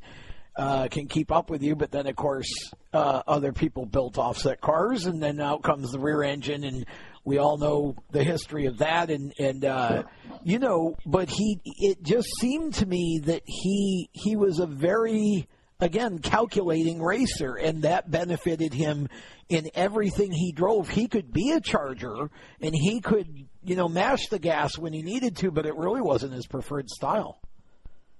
No, no, that's that's what I'm saying. He was very calculated. Yeah. And he knew what he was. He knew what he needed to do. And uh, if it if it was a case of track having to come to him, uh, he, he would wait. And if he could go, well, he just went. That's Yeah. all. And Yep. and, he, and sometimes he just drove where other people wasn't, you know, and and and, and got the job done. Yeah. Very, very, very, very smart driver. Very calculating. Uh, so, but anyways, that you know, Jimmy was a. Uh, we became friends over that year. Not Yeah. you know, personal friends, Yeah. and uh, and we I enjoyed that friendship, and uh, but you know, still miss him. That's for sure. Oh yeah, I think we all do. I think uh, you know, no matter how much time goes by, I think uh, you know when you leave the kind of an impact, an imprint on you know on something, I don't think that goes away ever. I think it it, it people. You just kind of adjust to the fact that they're no longer there, but you you you don't ever forget, and you don't ever. I can I can go, you know, I, I like to when when they have the test and tunes on Classic Week. I like to go into the grandstand and sit where I used to sit with my parents when I was little, and, and you just I can sit there and stare at the track, and in my mind, you know, it's 1975, and I got some race playing in my head, and the, and, and Jimmy's right back there again, you know, and and uh, and not just Jimmy, but all of the drivers that you know that were a part of that, and and uh, you know even your car because the innovation is really what made that so special. That period of time was Right. the, the variety, right? And and so um, I, again, I can only imagine what it was like as a as as a guy who was involved, who had a race car, or in your case, cars. Um, you know, in that period, what it was like to experience that as an owner and a participant, rather than just a you know snot nosed little race fan like I was. Well, obviously there was no rules, or else we couldn't have built the car we built. Sure. yeah.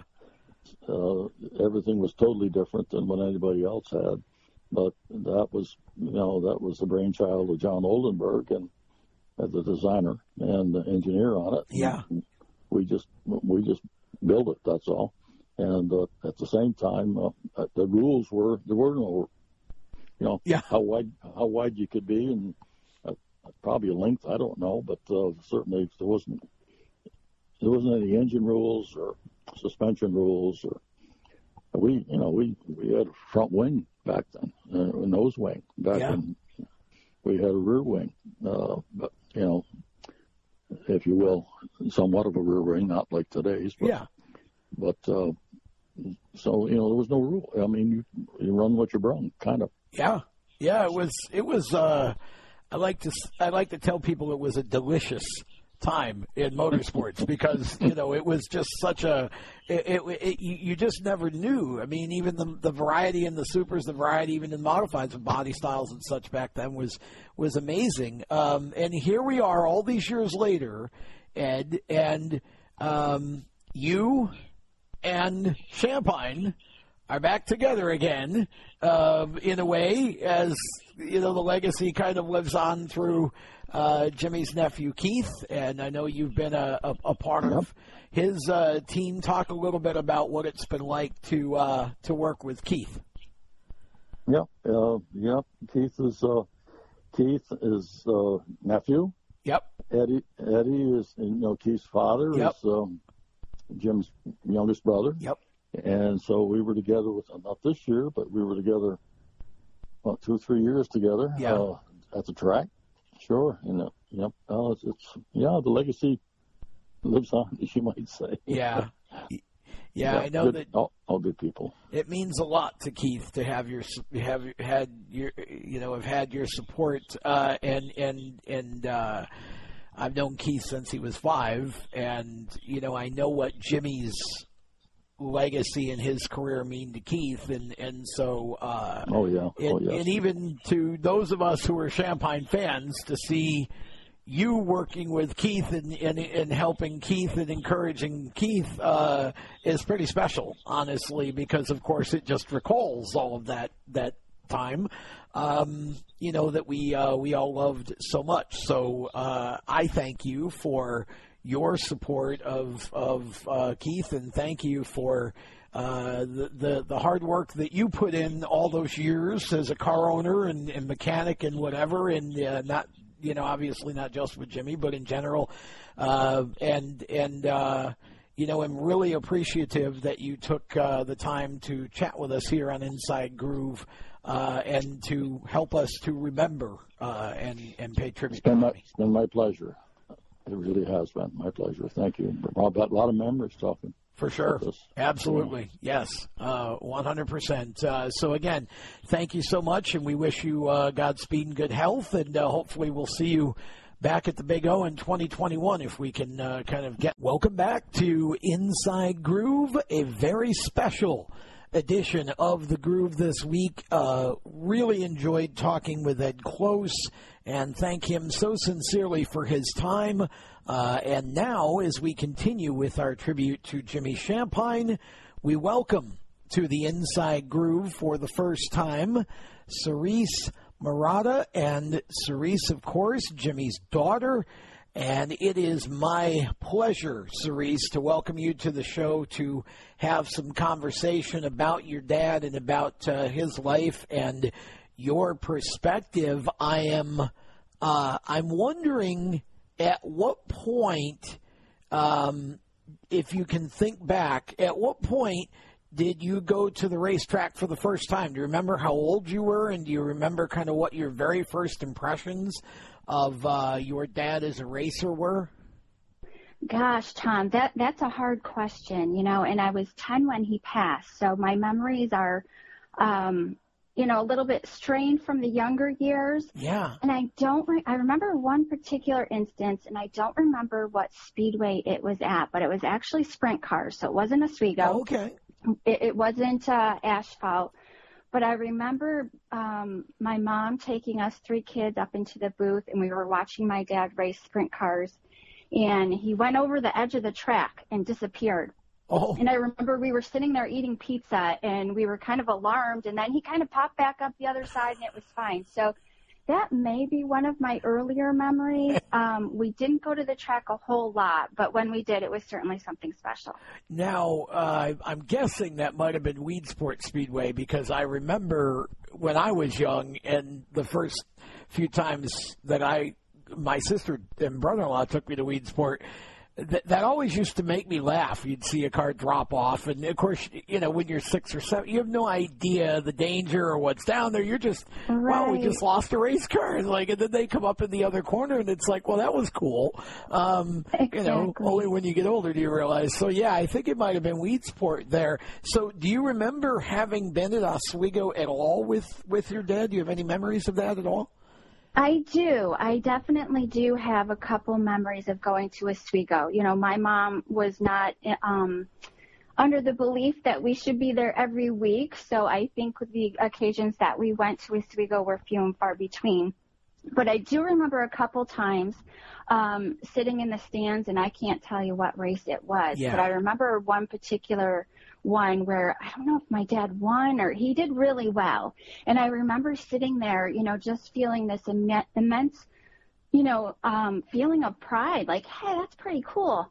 Um, because our dad was just our dad. You know, he wasn't Jimmy Shampine to us. So it was almost like when we were able to go to Oswego, we got a little tiny glimpse into what so many of you race fans saw all the time. And I remember um, it might have been that same evening walking out of the pits with my dad and boy i was proud as a peacock. And i remember um somebody saying to me like hey who's that? And i turned around and i was like that's my dad.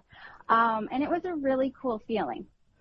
It's is it, it do you remember it being almost surreal as if maybe you know you were like who is because to you as you say he's just your dad and yet right. to all these other people he's this larger than life kind of person. Did, did it almost seem like a, a surreal experience for you to kind of experience yeah. that? Yeah, and I think it made me appreciate, even though I was young, appreciate him even more because it's amazing, even still to this day, 38 years after his passing, to see when people talk about him to me and, you know, grown men who literally are like tearing up and crying in front of me as they recall their memories. Oh, it's yeah. so moving. So for me, it was, you know, that tiny glimpse into other people's perspective and how they saw him and how they loved him. Um, and it was really special to be a part of that. I'm curious uh, because I remember reading in his book uh, that was written about him by Jordan Yeah. and Andy. I'm, I remember him talking about how on Sundays, Sundays were for the family, so he would be in the garage every night and he would go do the race. Yeah. And then on Sundays, he said Yeah. he, would, he would go out and make his list of things that needed to get done. So he kind of knew what he had to start with, um, you know, for the week, and then lock the door and take you all out for candy and ice cream. What do you remember about those those times like that? Yeah, that was special. And I will say, I think there was some bribery on Saturday mornings too, because yeah, there, they, we, and if you ask my brother and sister, they will probably recall this as well.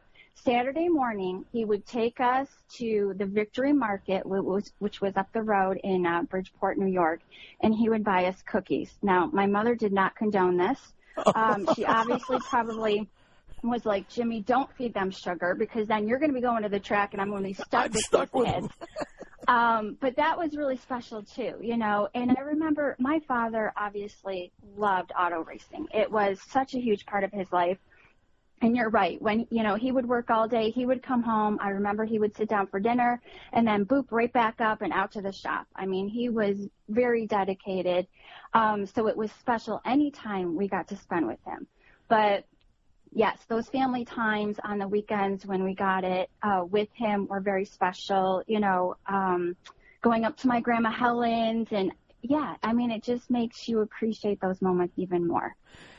and and yet this whole persona that he had this whole career that he had and he was doing so many things between Yeah. supers and modifieds and dirt modifieds and then sprint cars and and all of the things that were going on um did you ever kind of look at what he was doing and kind of go well I don't really get it but I'm glad he's having fun Yeah, um, I- he was doing what he loved, which I think now as an adult I can so appreciate. Because I think for him, he loved his family beyond a shadow of a doubt. yeah You know, I never saw, from my perspective as a child, my mother may have a different perspective. it wasn't him ever choosing racing over us. I think it was, here was something that he loved to do, and he made time in his life to do it.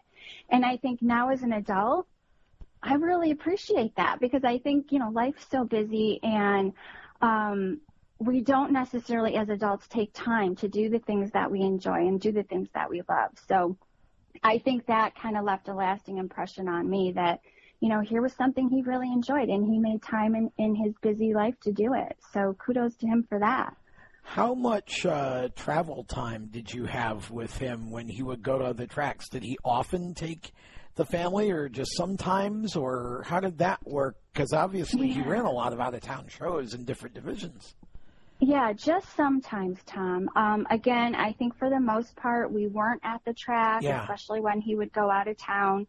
Um, that was not necessarily trips that we made often, and I'm sure we made them, but again, my recollection as a less than 10 year old is not, you know, um, as detailed as I wish Yeah. it were.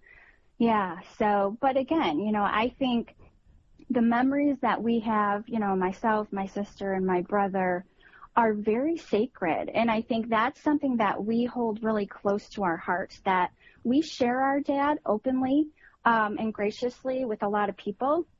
But there are certainly moments that are, you know, from a family perspective that we hold really near and dear to our hearts because that was few and far between. So everybody, you know, was getting a piece of him. And that's one tiny little piece that um, is nice just to save for ourselves. Do you have uh, a particular story or two that you feel you, you, you would like to share with us about uh, about Jimmy and about uh, you know him as a dad, or whether it's racing related or not? Is there are, there some things that you could share with us that would help us uh, get uh, a, a bit of a glimpse into who Jimmy was?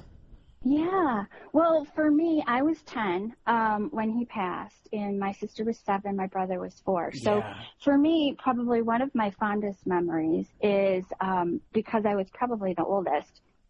I think I was allowed in the shop more than than the younger kids. So I had a big wheels, um, and Oh. boy, did I run that thing through that shop. I probably drove my father and the crew crazy with it. But they were so. I remember them being so tolerant. Like you know, here I was, you know, like getting dirty and eating cookies and my neighbor would come across you know that lived across the street and we would ride our big wheels through the garage and i'm sure we were a big pain in the butt but he was very gracious with letting us do that so that was always really fun um i can remember him even like you know showing me how a wrench worked and i was really excited like oh dad's going to teach me how to work on the car and i'm going to be just like him um that obviously never happened i was still too little but, you know, when he would put the car up on the lift, I remember him letting, you know, me and even my sister and brother sit in the car when they put it up on the lift. And that was just a cool feeling because here was this guy who was busy innovating and working on the car, Yeah. but he still took those moments to make us feel special. So that was certainly, you know, one thing. Um, I remember my dad's 40th birthday party at our house, and I, it feels like we had a bazillion people there. But just that feeling of family and friendship and love, and that was something that really stood out to me too. So, you know, he took me fishing. He taught me how to drive a snowmobile. Oh wow. Um, yeah, there was a lot of non-race related things that he taught me, even, you know, though I was young, that I'll never forget. And those were special moments. Now I have to ask because you've just sat here and described um, how much you loved running a big wheel through the garage. You loved uh, learning how to use a wrench, thinking maybe you would work on the car and do what your dad did. You talk about learning to ride a snowmobile. Um, Yeah. I have to ask: Was there ever a moment when you you thought, "Gee, I wonder if I'd like to race"? Did that ever cross your mind? Oh, absolutely. Absolutely. And I will tell you, if my dad had not passed, I probably would have gotten in a race car at some point in my life. Really? Oh yeah, absolutely. I, I think it's one of those things. It's like in your blood. Um, whether it's genetics that gets passed on or, or what have you. But, you know, for me, obviously I was 10 when my dad passed. My mother would not have ever allowed me, after what happened to my dad, to Yeah. put my butt in a race car. So it never came to fruition, but absolutely. If I, if, if my dad had not passed, I definitely think I would have ended up in some type of fast moving vehicle at some point in my life. That's funny.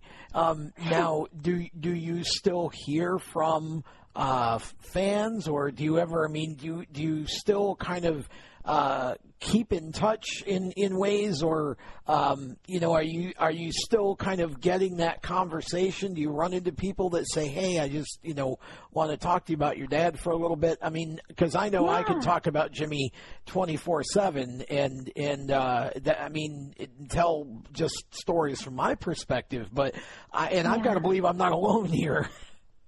Yeah, and that's the amazing part, I will say, Tom, is I'm always so moved. You know, we don't go up to Oswego Speedway often. Over the past couple of years, we've gone up there, you know, probably less than a handful of times. Yeah. But the Teresis were very gracious. They let us do a fundraiser up there for the organization that we're involved in, Mhm. Families Fighting Flu. And, you know, I had my pine shirt on and boy, when people find out who you are, they want to tell you stories, which is Yeah. awesome and amazing. And, you know, it just again gives me that glimpse into how people viewed my dad and how much they loved him. And, you know, he wasn't just a race car driver. And I especially love the people um, who stop me and go, when I was a kid, I was your dad's biggest fan. And boy, I would run into the pits and he would take time to talk to me. And just knowing how gracious he was with the younger kids is just so heartwarming. So yeah, I mean, I can't tell you, I couldn't even put, it's priceless. You could not put a dollar sign on the memories that people so graciously share with us. Well, I I, got to tell you, all those people that tell you that they were Jimmy's biggest fan, they're all lying to you because I'm Jim, I was Jimmy's Yeah. biggest fan. Um, and and that, Tom. Every one of them. they're all lying. Um, and but but you know what? They're in in all seriousness, they're right. And and his graciousness because the one thing that that Jimmy did that nobody else except for Warren Coniam, they were the only two, but Jimmy was first, that ever learned my name and would call me by my name when I would go. Jimmy knew who I was. He would you know, squat down because I wish I'm still short, but he would squat down and and uh, you know and kind of just talk to me like he actually cared about me, you know, and and it wasn't that the other drivers weren't nice to me; they just weren't eh, eh, that way, you know. It wasn't. Exactly. Jimmy was, um, eh, you know, just that kind of a of- of a person, and and Right. just to watch the work that he put in, and then later, you know, a little later, when I found out that he was speaking in schools, and then as an adult, Yeah. um, that he actually came to my school one day and drove two hours through a blizzard to find out that school was closed, and nobody, of course, you didn't have cell phones then, and but and, and just you know, no problem. When do you want me back? That kind of of of generosity of time and of- and and that kind of desire to use his platform for good is is something that I teach to every single racer that that I work with or coach or mentor, I tell them all about Jimmy and and I teach them, you know, how to he's kind of my my role model for this is how you treat your fans. Um right. and I don't I don't think that's changed. I, I I just feel like that's how you ought to treat people, and Jimmy was always that way. Uh, Yeah. you know, Well, and it, it rings true in the stories that I hear, Tom, right? Because people will say just, they'll share exactly what you just shared. Yeah. Like, he knew my name. Yes. He took the time to talk to me. You know, he always invited me over to the house because I will say, I remember, you know, there was always somebody in that shop. It wasn't just my dad out there. Hardly ever was he alone. It was Yeah. always, you know, people coming and going.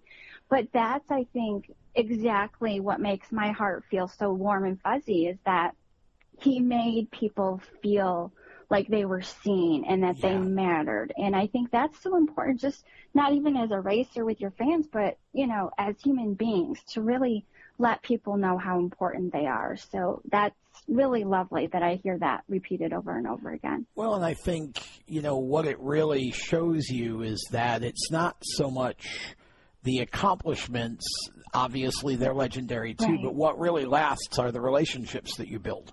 And the way that you, you know, that you impact a person's life. And, you know, Right. your dad, I, you know, you, you hear drivers talk about him. I mean, I, you know, I think back to when, you know, he let Steve Gioia run this brand new car that he just built. He'd never raced and he's giving him that car to race knowing that it, there's a, at least a chance that Steve could use that car to beat him for a track championship, but he wanted Right. Steve, you know, and, and some have told me that perhaps it was his way that he respected Steve enough uh, in terms of what Steve understood about the, the race cars themselves that he was kind of um, look take this go drive it. And and and it was almost a um, you know build one of the come on you can do this. Build one of these cars and play you know. Right. um it, there, that, that maybe it was a bit more than just a generous offer and who really knows but um you know those kinds of things that Jimmy did uh, you know, as a as a racer in a competition sense, you you just don't see very often um, in the sport anymore. You know, um, Right. Now, did you ever get to know any other of the other drivers' kids in the in the few times you were there? Are there are there relationships that you built that you kind of still? Not really, No? to be honest. I'm thinking back, and again, because I wasn't at the track very much. Um, not really. I remember the booth, you know, when Clyde Booth, um, Yep. his car, the 89, I remember we did things as families together, you know, us in the booth. So I, I remember um, Clyde Booth and his family and his three kids. But beyond that, you know, I, I think certainly acquaintances where people, I would know their names, Yeah. the other kids, and and like that. But again, because we weren't up there on a regular basis, um, I don't remember forming any you know, substantial relationships Yeah. beyond, again, just kind of knowing who one another were, kind of hanging out every now and then. It's uh, it it definitely was a magic time. I think in Yeah. so many people's lives, and certainly, um, you know, your dad accomplished um, more in a short amount of time than you know almost any other driver I think I've ever seen. And even if you if you add the fact that you know not only did he do what he did on the track, but also building cars, revolutionizing the division, and, and you know all of that, I think he he will forever probably stand alone in in uh, Oswego Speedway and super modified history for that sort of total package of being able to to do what he did, and I'm sure that has to be something that uh, you hold in the in the highest uh, esteem. Yes, yeah, absolutely. I mean, his his um his records stand for themselves, but you know, also at the same time, records are meant to be broken. And you know, there's a lot of great drivers out there. Yeah. I don't necessarily follow it nowadays. Um, for me, there's, and I'm sure many of you guys, there's always somebody missing out there. Yeah. So, you know, it's kind of that bittersweet where you go and you're Oh, like, yeah. I, I still love the Yes. smell when Yes. I go and I sit in the stands and you feel that excitement. But for me, it's different. And I'm sure for a lot of people, it's different. Yeah. You know, those of you that watched my dad. But there's a lot of great drivers. And I I think even though, you know, many of my dad's records still stand, at one point in the future, they could be broken and that's okay. You know, Yep. um, the, the innovation has to keep moving forward. You're right. My father did a lot of it, and I'm glad that that happened, and I'm glad he gets recognized for that. But I think he would probably be the first one who would say to all the other drivers and, and mechanics and car owners, like, you guys got to keep moving forward. And I think they are, you know? Yeah. Um, so he would want everybody to be continuing to excel and innovate.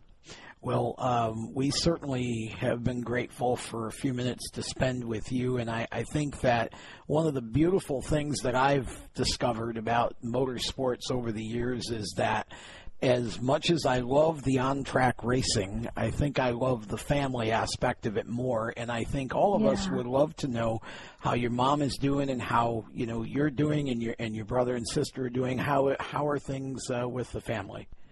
Yeah, so well, I'm doing well. I actually run a uh, national nonprofit called Families Fighting Flu. Yep. So um, I lost my five-year-old son Yes. uh, in 2009 due to flu. So Yes. unfortunately, uh, flu influenza is my life now, and it has been for a long time. But Yeah. um, it gives us a chance, you know, my immediate family, my husband and my daughter, um, a chance to honor our, our son Joseph, and Right. you know that that keeps us going. Uh, my sister is a very successful artist down in New Orleans, Oh. and she continues to do really wonderful creative things and it's it's nice to kind of see that How difference cool. in her where I've kind of had a strong science background and I was an environmental scientist for many years and Okay. now running a national nonprofit and my sister is very creative um, and doing quite well in New Orleans and then my brother is um I, you know he is super smart like my dad not to say Yeah. my sister and I aren't intelligent but my brother um, very much so reminds us of our dad. And he's very successful, works in the financial field, and lives in New York City. say. And my mom actually, um, her health isn't great. She has Alzheimer's. She's had Oh. Alzheimer's for several years. So, um, So sorry. you know, the the sad thing about that is all of um, all of her memories are going away, and I think there's still so much Mm. like my sister and my brother and I don't know. Um, so that's kind of sad, you know, not only to see her go through that, yeah. But also to know that we're losing those memories that kind of reside in her brain that may not have made their way out, um, you know, to us yet. So she's hanging in there, but, um, you know, it, life is, life happens and Yeah. these are things that unfortunately aren't, um, not every story can have a, a happy ending, but, you know, we're, I think the, the moral of the story, my dad, my mom, my son is that, you know, um, every moment we are given is a gift and we really need to make the most of it and appreciate the people and the things that are in our lives. Well, I couldn't think of a better way to uh, to end that, uh, and and uh, a very important life lesson. And uh, I want to thank you for taking some time. Our our prayers uh, to you and and the family, and certainly uh, for your mom as well. you know, we we just pray for each of you and keep you in our hearts every day. And we we love that we had the chance to get to know your dad. And for those of us who grew up with your dad as our our hero, um, that continues and it always will. Um, you know, we we just uh, I don't I can't imagine Oswego Speedway history without Jimmy Shampine in it, and um, I just think that uh, the opportunity to sit down and and uh, talk every once in a while about uh, uh, the drivers who who kind of made the, the track and made our youth really, especially those of us of that generation, made our youth so special um, is just an amazing one. So thank you very much, Serese, for uh, um, your coming on and, and, sharing your stories and and um, keeping us uh, kind of uh, thinking about your dad. And again, our, our thoughts and prayers are with uh, you all, with your mom, and, and for uh, good health for yourselves as well going forward. And uh, we look forward to hopefully touching base with you again down the road sometime.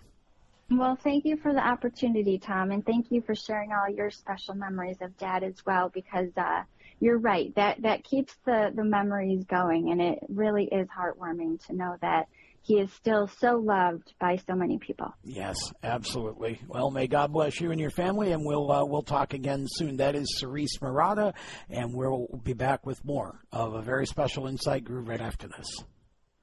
He wanted to be known for doing his best. Sure, right. His best made him Major League Baseball's most valuable player. Strike two. He played in six World Series and was elected to the Hall of Fame. Although an honest man, he was best at stealing home. But the best quality of Jackie Robinson's life was his character. Welcome back to this really special edition of Inside Groove. I hope that you enjoyed the interviews with Ed Close and Serese Marotta. And I thank them from the bottom of my heart, both of them, for their time and being a part of this special show. Um, Jimmy Shampine was my very first racing hero. When I decided to do this show, I really didn't want to focus so much on the statistics as I did on the big picture accomplishments, but more so the memories of who he was and how he was as a driver, as a friend, as a teammate, as a you know, as as a dad. And I I sat down and I started making some notes for what I knew would be this this last segment, and I couldn't help but realize and really get the full gravity of what Jimmy Shampine accomplished in just the period from the time that I started going in 1973 until uh, 1982, which was his last year in racing and with us. Um, and I just I think back to the beginning for me in 1973 and, and the eight ball being the first car that I picked out on the first night that I went and I know it was early in the season because Ronnie Wallace was still driving the 10 pins for Swifty. My dad was always a Nolan Swift fan and he would always, uh, you know, cheer for Swifty. And so he pointed out that that was Ronnie in Swifty's 10 pins. So I remember that. I actually was going through my programs the other day um, because Brian Cavalier was kind enough to uh, help me with some of the programs that he had extras that I didn't have the um, the issues of each year or whatever. And so I decided to just go ahead and organize my programs by year and by um, issue number, I guess you'd call it. Um, and I was going through, so I've started going through them and reading through them again year by year. And when I went through the 73 ones, I was actually trying to figure out if I could remember or deduce which race early in that year might have been the first race that I went to, but Jimmy won a few of them early on. He had a little bit of a win streak going on in early 73. He always, that was one of his real characteristics is he always came out of the box strong in the opening part of the season. And I think that really would be part and partial, at least, due to the diligence with which he prepared. He didn't wait until a month or so or two months before the season to get things going. He worked through the winter and was ahead of the game and was really ready to go when opening day came. And I think that's why he was so good in the uh, opening races, in the early races of the season, and then sometimes he would hit a slump in the middle of it. But um, he was always prepared out of the box. So I couldn't really figure out which race would have been the first race, but I know it was uh, the early part of the year. And I just remember the the colors on the cars the shapes of the cars, the sound of the cars. There weren't mufflers yet, so they were loud. Um, the styles of the cars just the it was sensory overload every week it was just such a shot of adrenaline and i just I mean, I think drumming was the first thing that I probably could say I fell in love with because my dad had a drum set, and so I picked up the drums before I picked up racing. Started playing drums at three, didn't go to the races till I was five, so I guess drumming would have been my first love, but racing quickly became um, it, it was it was either or really. If I wasn't doing one, I was probably doing the other. Um, so I spend as much time in my summer days racing my Matchbox cars and announcing those races and keeping points for those races. Once I got a little, you know, five, six, seven, where I could write, I was always a good reader. So I, I, the program was an obsession. I mean, that was it was my life then, and and Jimmy was my first racing hero. He was the guy I loved all the drivers. They're all nice to me, but Jimmy and then uh, Warren Coniam as well. And I think, again, because part of what made those two different, at least for me, is that they learned my name. So they would call me by name. And and they just made you feel like you were the most important person to them in that moment whenever they were um, interacting with you, signing an autograph, talking to you. Jimmy would, you know, ask me, you know, did we do good enough? Did I do good enough for you? You know, how did you like the races? Warren would basically be the same thing. I remember, I remember one time. This is really not a Jimmy story, but I, I, I just thought of it, and it's kind of funny. Um, I was in, I think it might have been Fay's Drug um, my mother and I were in there, and and she had bought something, and I bought probably a. I'm I'm assuming it was a Matchbox car because that would have been all I probably would have bought with with whatever allowance or whatever little money I had at, at any time when you're like six or seven years old. But I remember we ended up in line behind Warren. And it was just like, I remember in the moment just feeling so kind of like I guess somebody would if you know, you, you sort of get starstruck. And, and I, I was like, it was just a strange thing. Um, I just remember, but he was, again, you know, so nice to us. Um, it, but Jimmy was Jimmy was the top of the mountain for me, and you know, I, I think as I've grown up and, and become an adult, um, you know, and you and you kind of have more time to look back, and you kind of become more aware of all the work that goes into race cars and putting on races and racing in races and all that. You just kind of see the whole picture. Um, I think I've realized that there may be nobody who has had the impact in a about a 10 year to 12 year period not just of Oswego Speedway or super modifieds but short track racing in general. There may be nobody who's had the the deep broad impact.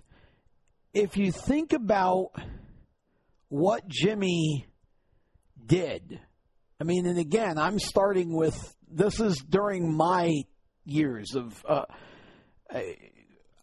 those of you who are slightly more experienced than me, um, not to call you old, but who, who who who saw Jimmy's whole career from the '60s on, from start to finish, are just extremely blessed and I feel blessed to have just been able to see from 73 forward. I I'm not a big stat guy, but I couldn't I could not resist making some notes here because when you think about the, I mean Jimmy, it wasn't even about his 87 feature wins which is still the all-time he's still the guy, right? Nobody's caught him and nobody probably ever will. I, I, I just, I mean, Joe and Otto may race a little while longer, but I don't know that you're getting 87. I mean, that's just, it's it's amazing, really, and um, he did all of it in about a 15 year period, which was incredible. But it's not even just the 87 wins for me. Um, he did something in 1974 that until literally I was putting this show together and making notes, I didn't even stop to think about the fact that he did. Jimmy Shampine hit a triple crown at Oswego Speedway in 1974 that has never been done before or since, and it never will. He won the track championship, the classic, and the modified 200 all in the same year. That's incredible. Absolutely mind boggling. Just beyond comprehension in my mind that somebody could accomplish that feat. You'll never see that again because you never, first of all, just winning the championship in the classic would be an amazing accomplishment, but you don't have drivers kind of cross pollinating between different divisions as much. So I don't think you'll ever see that again. Um, but that that's not all. Um, I think of the battles in '75. The, the, we had nine different, maybe 11, I think it was 11 at the end, different winners in 1975. And Jimmy didn't always win that year, and he, he ended up not even winning the track championship because Ronnie Wallace beat him out. But that was one of the greatest track championship battles in the history of the Oswego Speedway, in my opinion. And it went right down to the final night. And eh, again, Ronnie, I will never forget. I can picture this as if it happened this morning. Ronnie Wallace going to the outside and passing Jimmy Shampine, coming to the finish line on the last lap to win. I will never forget the crowd reaction to that. And my father, I never saw him leave his feet at a racetrack. He was jumping up and down. He was so excited for his friend. He and Ronnie were friends, and he was so excited for that. Um, and honestly, I can, even when I was younger, I always I remember Freddie Graves got the first win with his Roadster that year, his little front engine car that I loved so much that he built. by beating Jimmy in traffic. You just didn't do that. That just wasn't done very often. You know, it, it was uh, it was awesome to watch that battle. Kempton Dates holding Jimmy off in a, in a furious battle to get his first career feature win. Um, you know, these guys races that Jimmy had. I think there was one race um, in '76 with Steve Gioia where I think, in fact, I think it was the spring championship. Steve, Steve had him. Jimmy got him back. I think Steve got him again, and then Jimmy passed him back. Um, that was Steve had won a cup, won two races in '75, and and by '76 he was considered a legitimate threat to win the championship. And oh boy, who could ever forget? Jimmy brings out the car that would literally change what a super modified is forever and doesn't race it. The only driver to race that car that year was Jimmy's closest rival for the track championship, Steve Gioia on the very final points night. Think about the generosity and the sportsmanship of that and the respect that Jimmy had to have felt for Steve Gioia to be to be compelled after Steve got in an accident with his own car in warm-ups and would have been out for the night. Jimmy didn't want to win the championship that way. He wanted to at least give Steve a fighting chance. So he offers him the brand new race car that he himself had never raced knowing full well that there was at least a chance that that car could beat him for the track championship.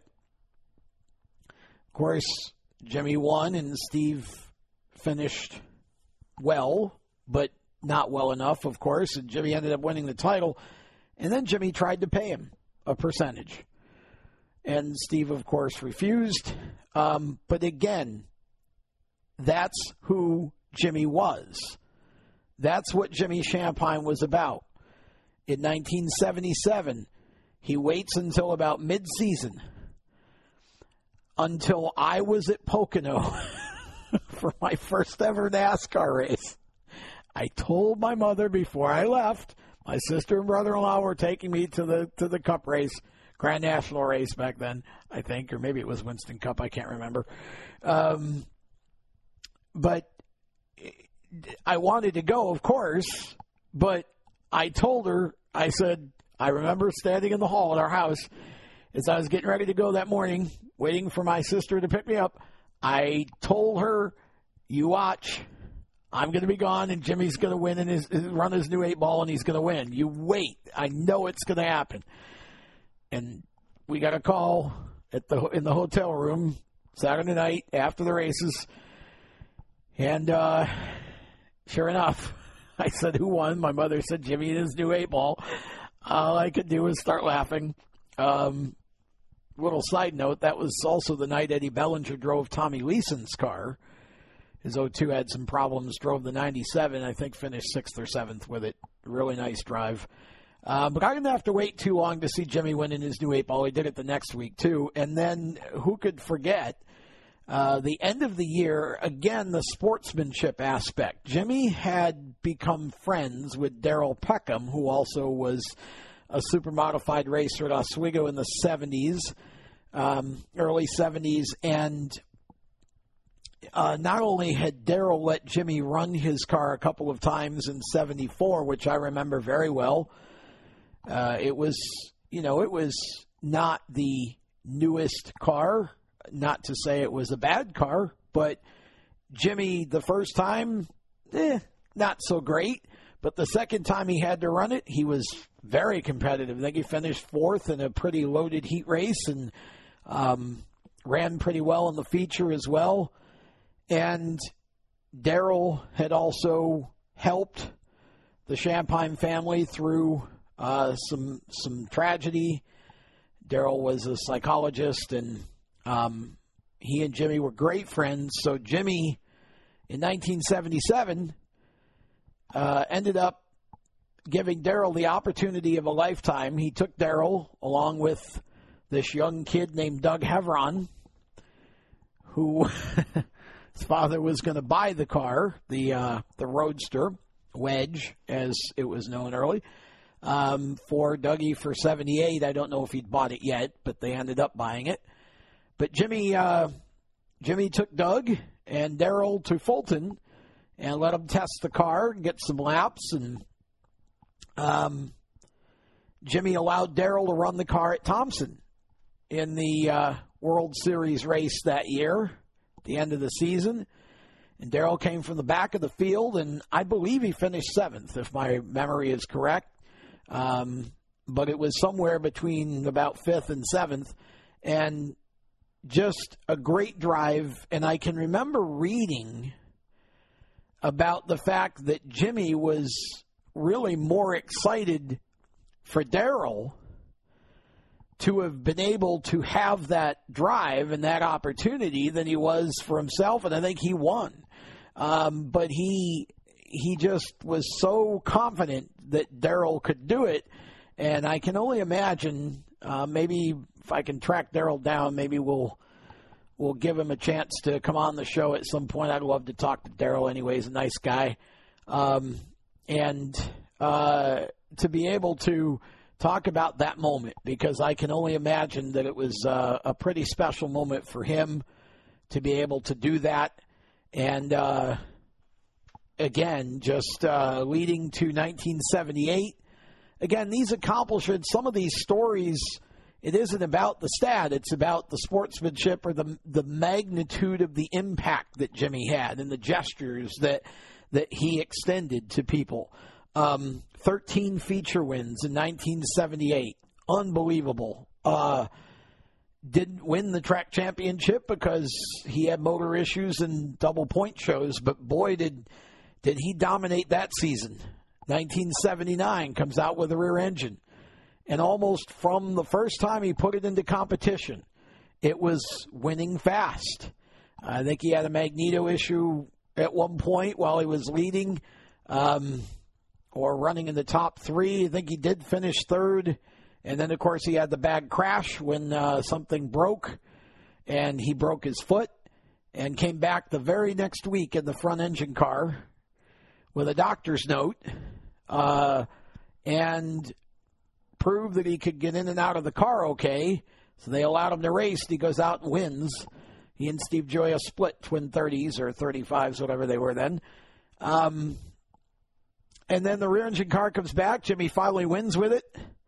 And then we all know what happened in the classic. I mean, that was a, a car that, that was a type of car that I think most people in the 70s thought well, if someone ever gets it right, but but except for the one feature win that Johnny Spencer had with the car he and Doug Duncan built, I think that was all the way back in 1970. We hadn't had a rear engine car win other than the four wheel drive car that Bill Hite built and Freddie Graves drove. But I think that you can credit the four wheel drive part of that with the way that that car ran. Um, Bill had a few cars that he built that ran Oswego with various drivers, and some of them were fast, but they just didn't. They weren't durable. They weren't reliable. Um, they they just didn't have. They they were thought to be very fragile, and so I can remember Jimmy throughout his career I remember him. Ed Close talked about. I I wanted to to hear Ed detail uh, Jimmy's interest in the side engine car, the mid engine car, the '69 that Close had. But I remember Jimmy. I remember him hot lapping Nolan Swift's car at least once in 1974. Uh, once the, the, when he brought out the new car in '76, his last car, um, trying to help him to get it figured out, sorted out. And then I think he also was in it once in 77 as well. Um, but I remember him spending time hot lapping Mike Schoberlein's first car, uh, first uh, front engine super. And I remember him previous to that being in Warren Schoberlein's rear engine car uh, which was built by Kevin Reap, who helped Jimmy with his rear engine car. Um, again, Jimmy, Jimmy always was thinking. He was the consummate engineer. He was really the again not just helping anybody he could to get their car sorted out, but also just thinking about and, and trying to figure out what can we do with this, I think, and, and what could I do with the rear engine car. Um, I remember a conversation, uh, Ivor the driver in one of his columns in maybe 74 saying that Jimmy, he had heard Jimmy was thinking about a rear engine car. And, you know, I don't know if that was true, but again, what if? what if he builds one for 75? What happens? Um, but again, the magnitude of the impact and the accomplishments. In 1980, he leaves super modified racing full time in order to go play with sprint cars. It was a form of racing he'd never played with. Um, but really wanted to try it.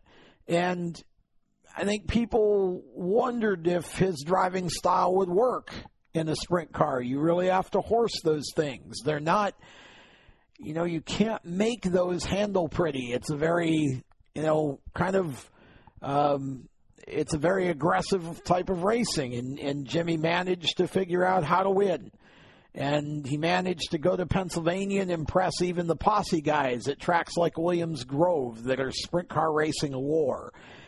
He comes back to Oswego Speedway for the 1980 Classic and leads every single lap. Incredible. Again, that record's never been equaled. Some have come close, but nobody's nobody's done it um, goes to Syracuse with a sprint car, and I don't remember if this was 80 or 81. I think it might have been 1980. Runs third with the World of Outlaws. Again, that's not something that you just do. You finish third in the World of Outlaw race, you've done something. Comes back in 81. Doug Heveron, his his protege, is now basically the hot hand at the track. He comes back and they sit on the front row together for the classic. Unfortunately, it wasn't a great race for Jimmy, but um, and then of course we know about 1982, teaming up with Clyde Booth. Um, again, engineering, putting chassis flex into the new car that they built, and and tipping the seat so he's actually sitting sideways in the car in order to make it more comfortable when you're at speed, but also I think just that little bit of extra left side weight kind of thing. Um, he was always thinking. His mind was always working, and the the depth of his accomplishments on the dirt in the earlier part of the 70s, winning bunches of features at Weedsport and Rolling Wheels, and I think even maybe a championship. I don't remember, but he, he won at least one, I think, at the at the Wheels in that time frame. Um, in the pavement modifieds with his own car and with Ed Close's car later, winning races around at Oswego and, and other tracks and being so competitive for so long. With the super modifieds, of course, he not only revolu- revolutionized the, the car once, but twice.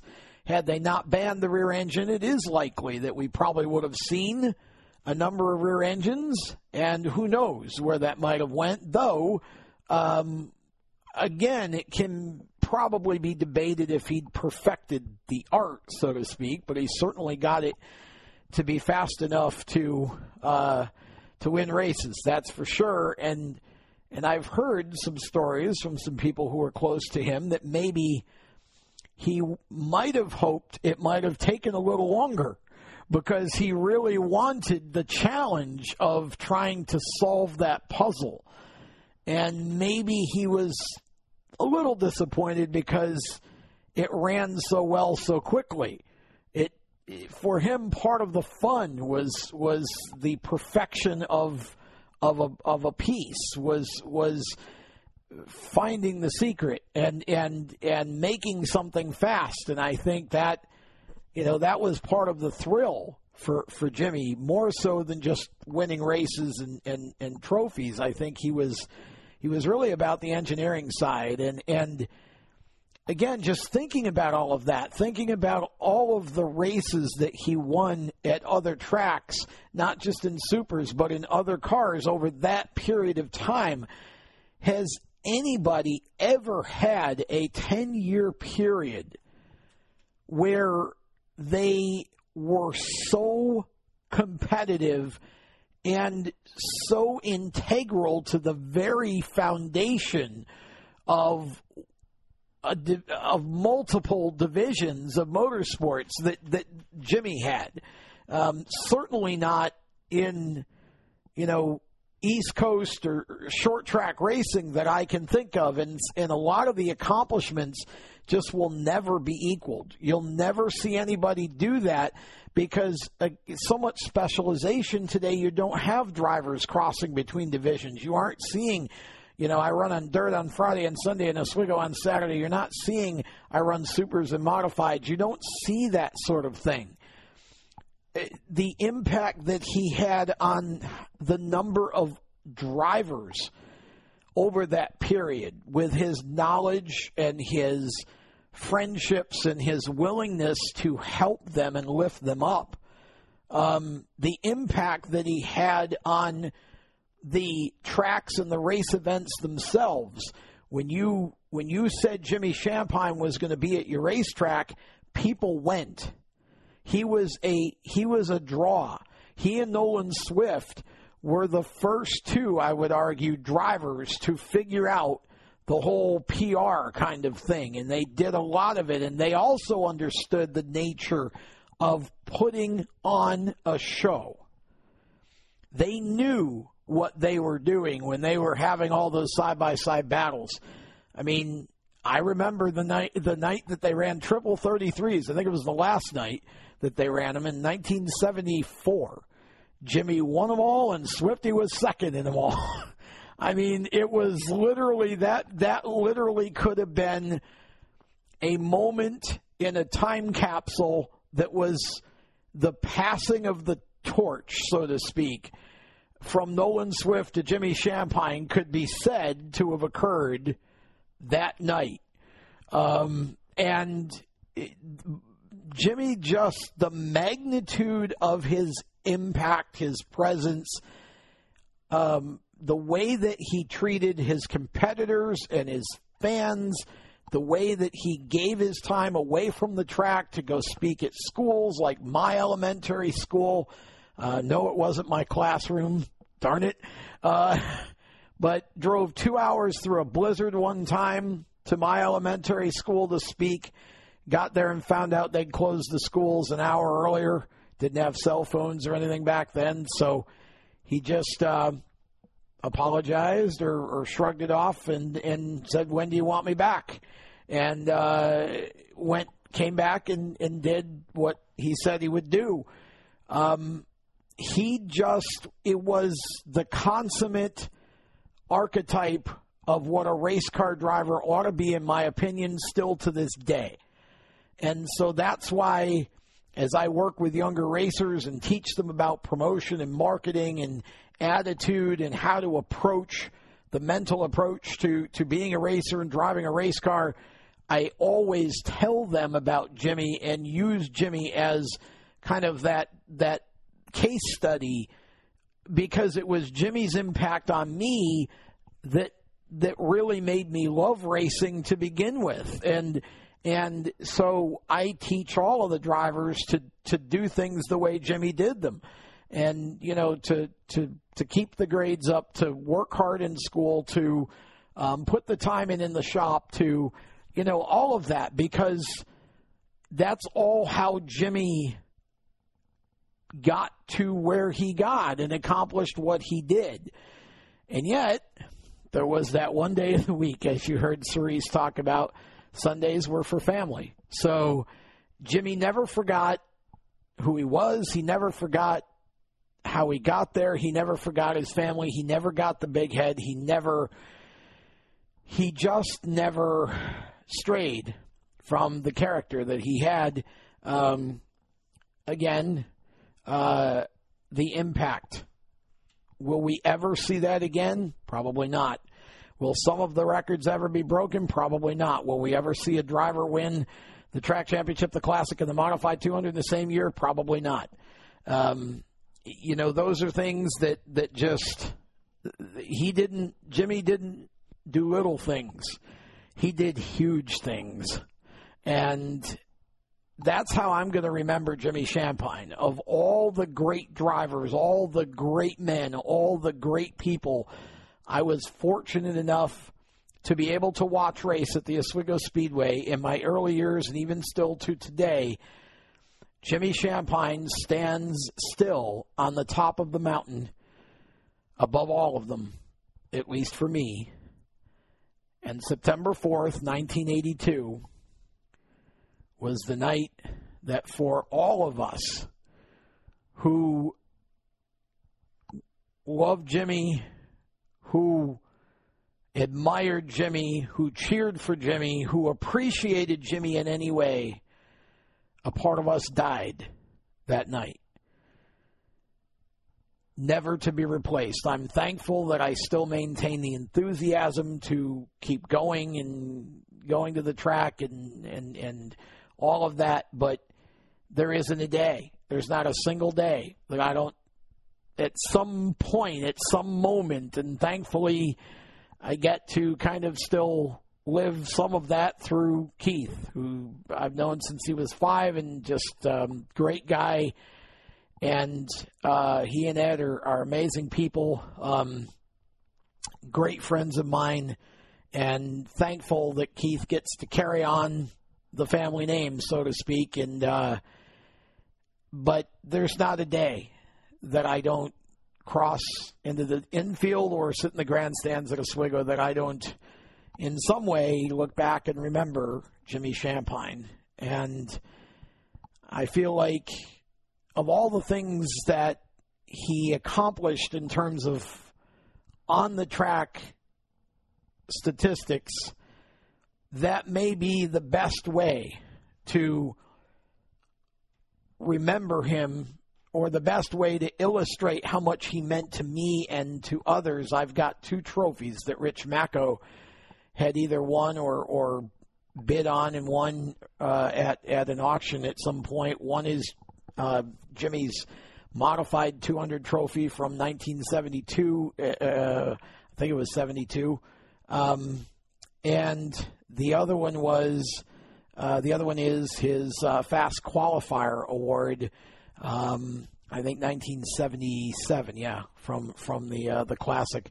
Um, and so those two trophies sit on a table in my office with uh, some other collectibles that I admire, along with a couple of uh, die-cast modifieds that came in in the matched modified sets that came out a while back. I've got it's Jimmy's coupe and his uh, his uh, Pinto, and just love those cars. Absolutely love those cars. Love those trophies, and they sit in my office at the radio station in a in a in a in a place where when I'm sitting at my desk working, I can look at them at all times.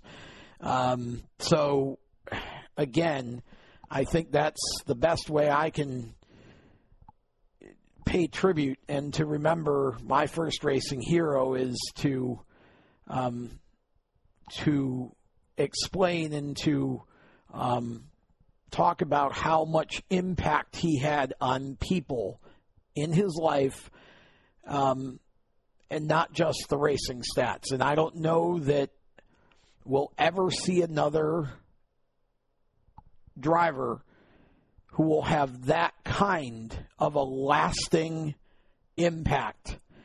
And again, what more could be said? I'm going to wrap it up. I thank you for listening to this show. I thank all of you for your support of this show.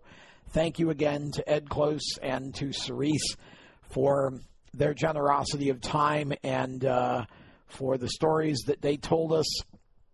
Uh, thank you to uh, Jeff West and IPC Indy, to uh, Rich Worth and JNS Paving, and of course to Sean and his staff at uh, Skip's Fish Fry for sponsoring this show and supporting this show. Uh, thank you to all of you, and I wish you all a very safe and blessed weekend. Look forward to coming back with Inside Groove episode 65 very soon. Have a great weekend, everybody. So long. You've been listening to Inside Groove, powered by IPC Indy, creating performance parts and solutions for the automotive, aerospace, and communications industries. Find them on the web at www.ipcindy.com. Inside Groove is a Race Chaser Media production. For more exciting and passionate motorsport content, follow Race Chaser Media on Facebook, Instagram, Twitter, and YouTube and visit racechasermedia.com. The opinions expressed by our guests are their own and do not necessarily reflect those of the staff, management, affiliates, or marketing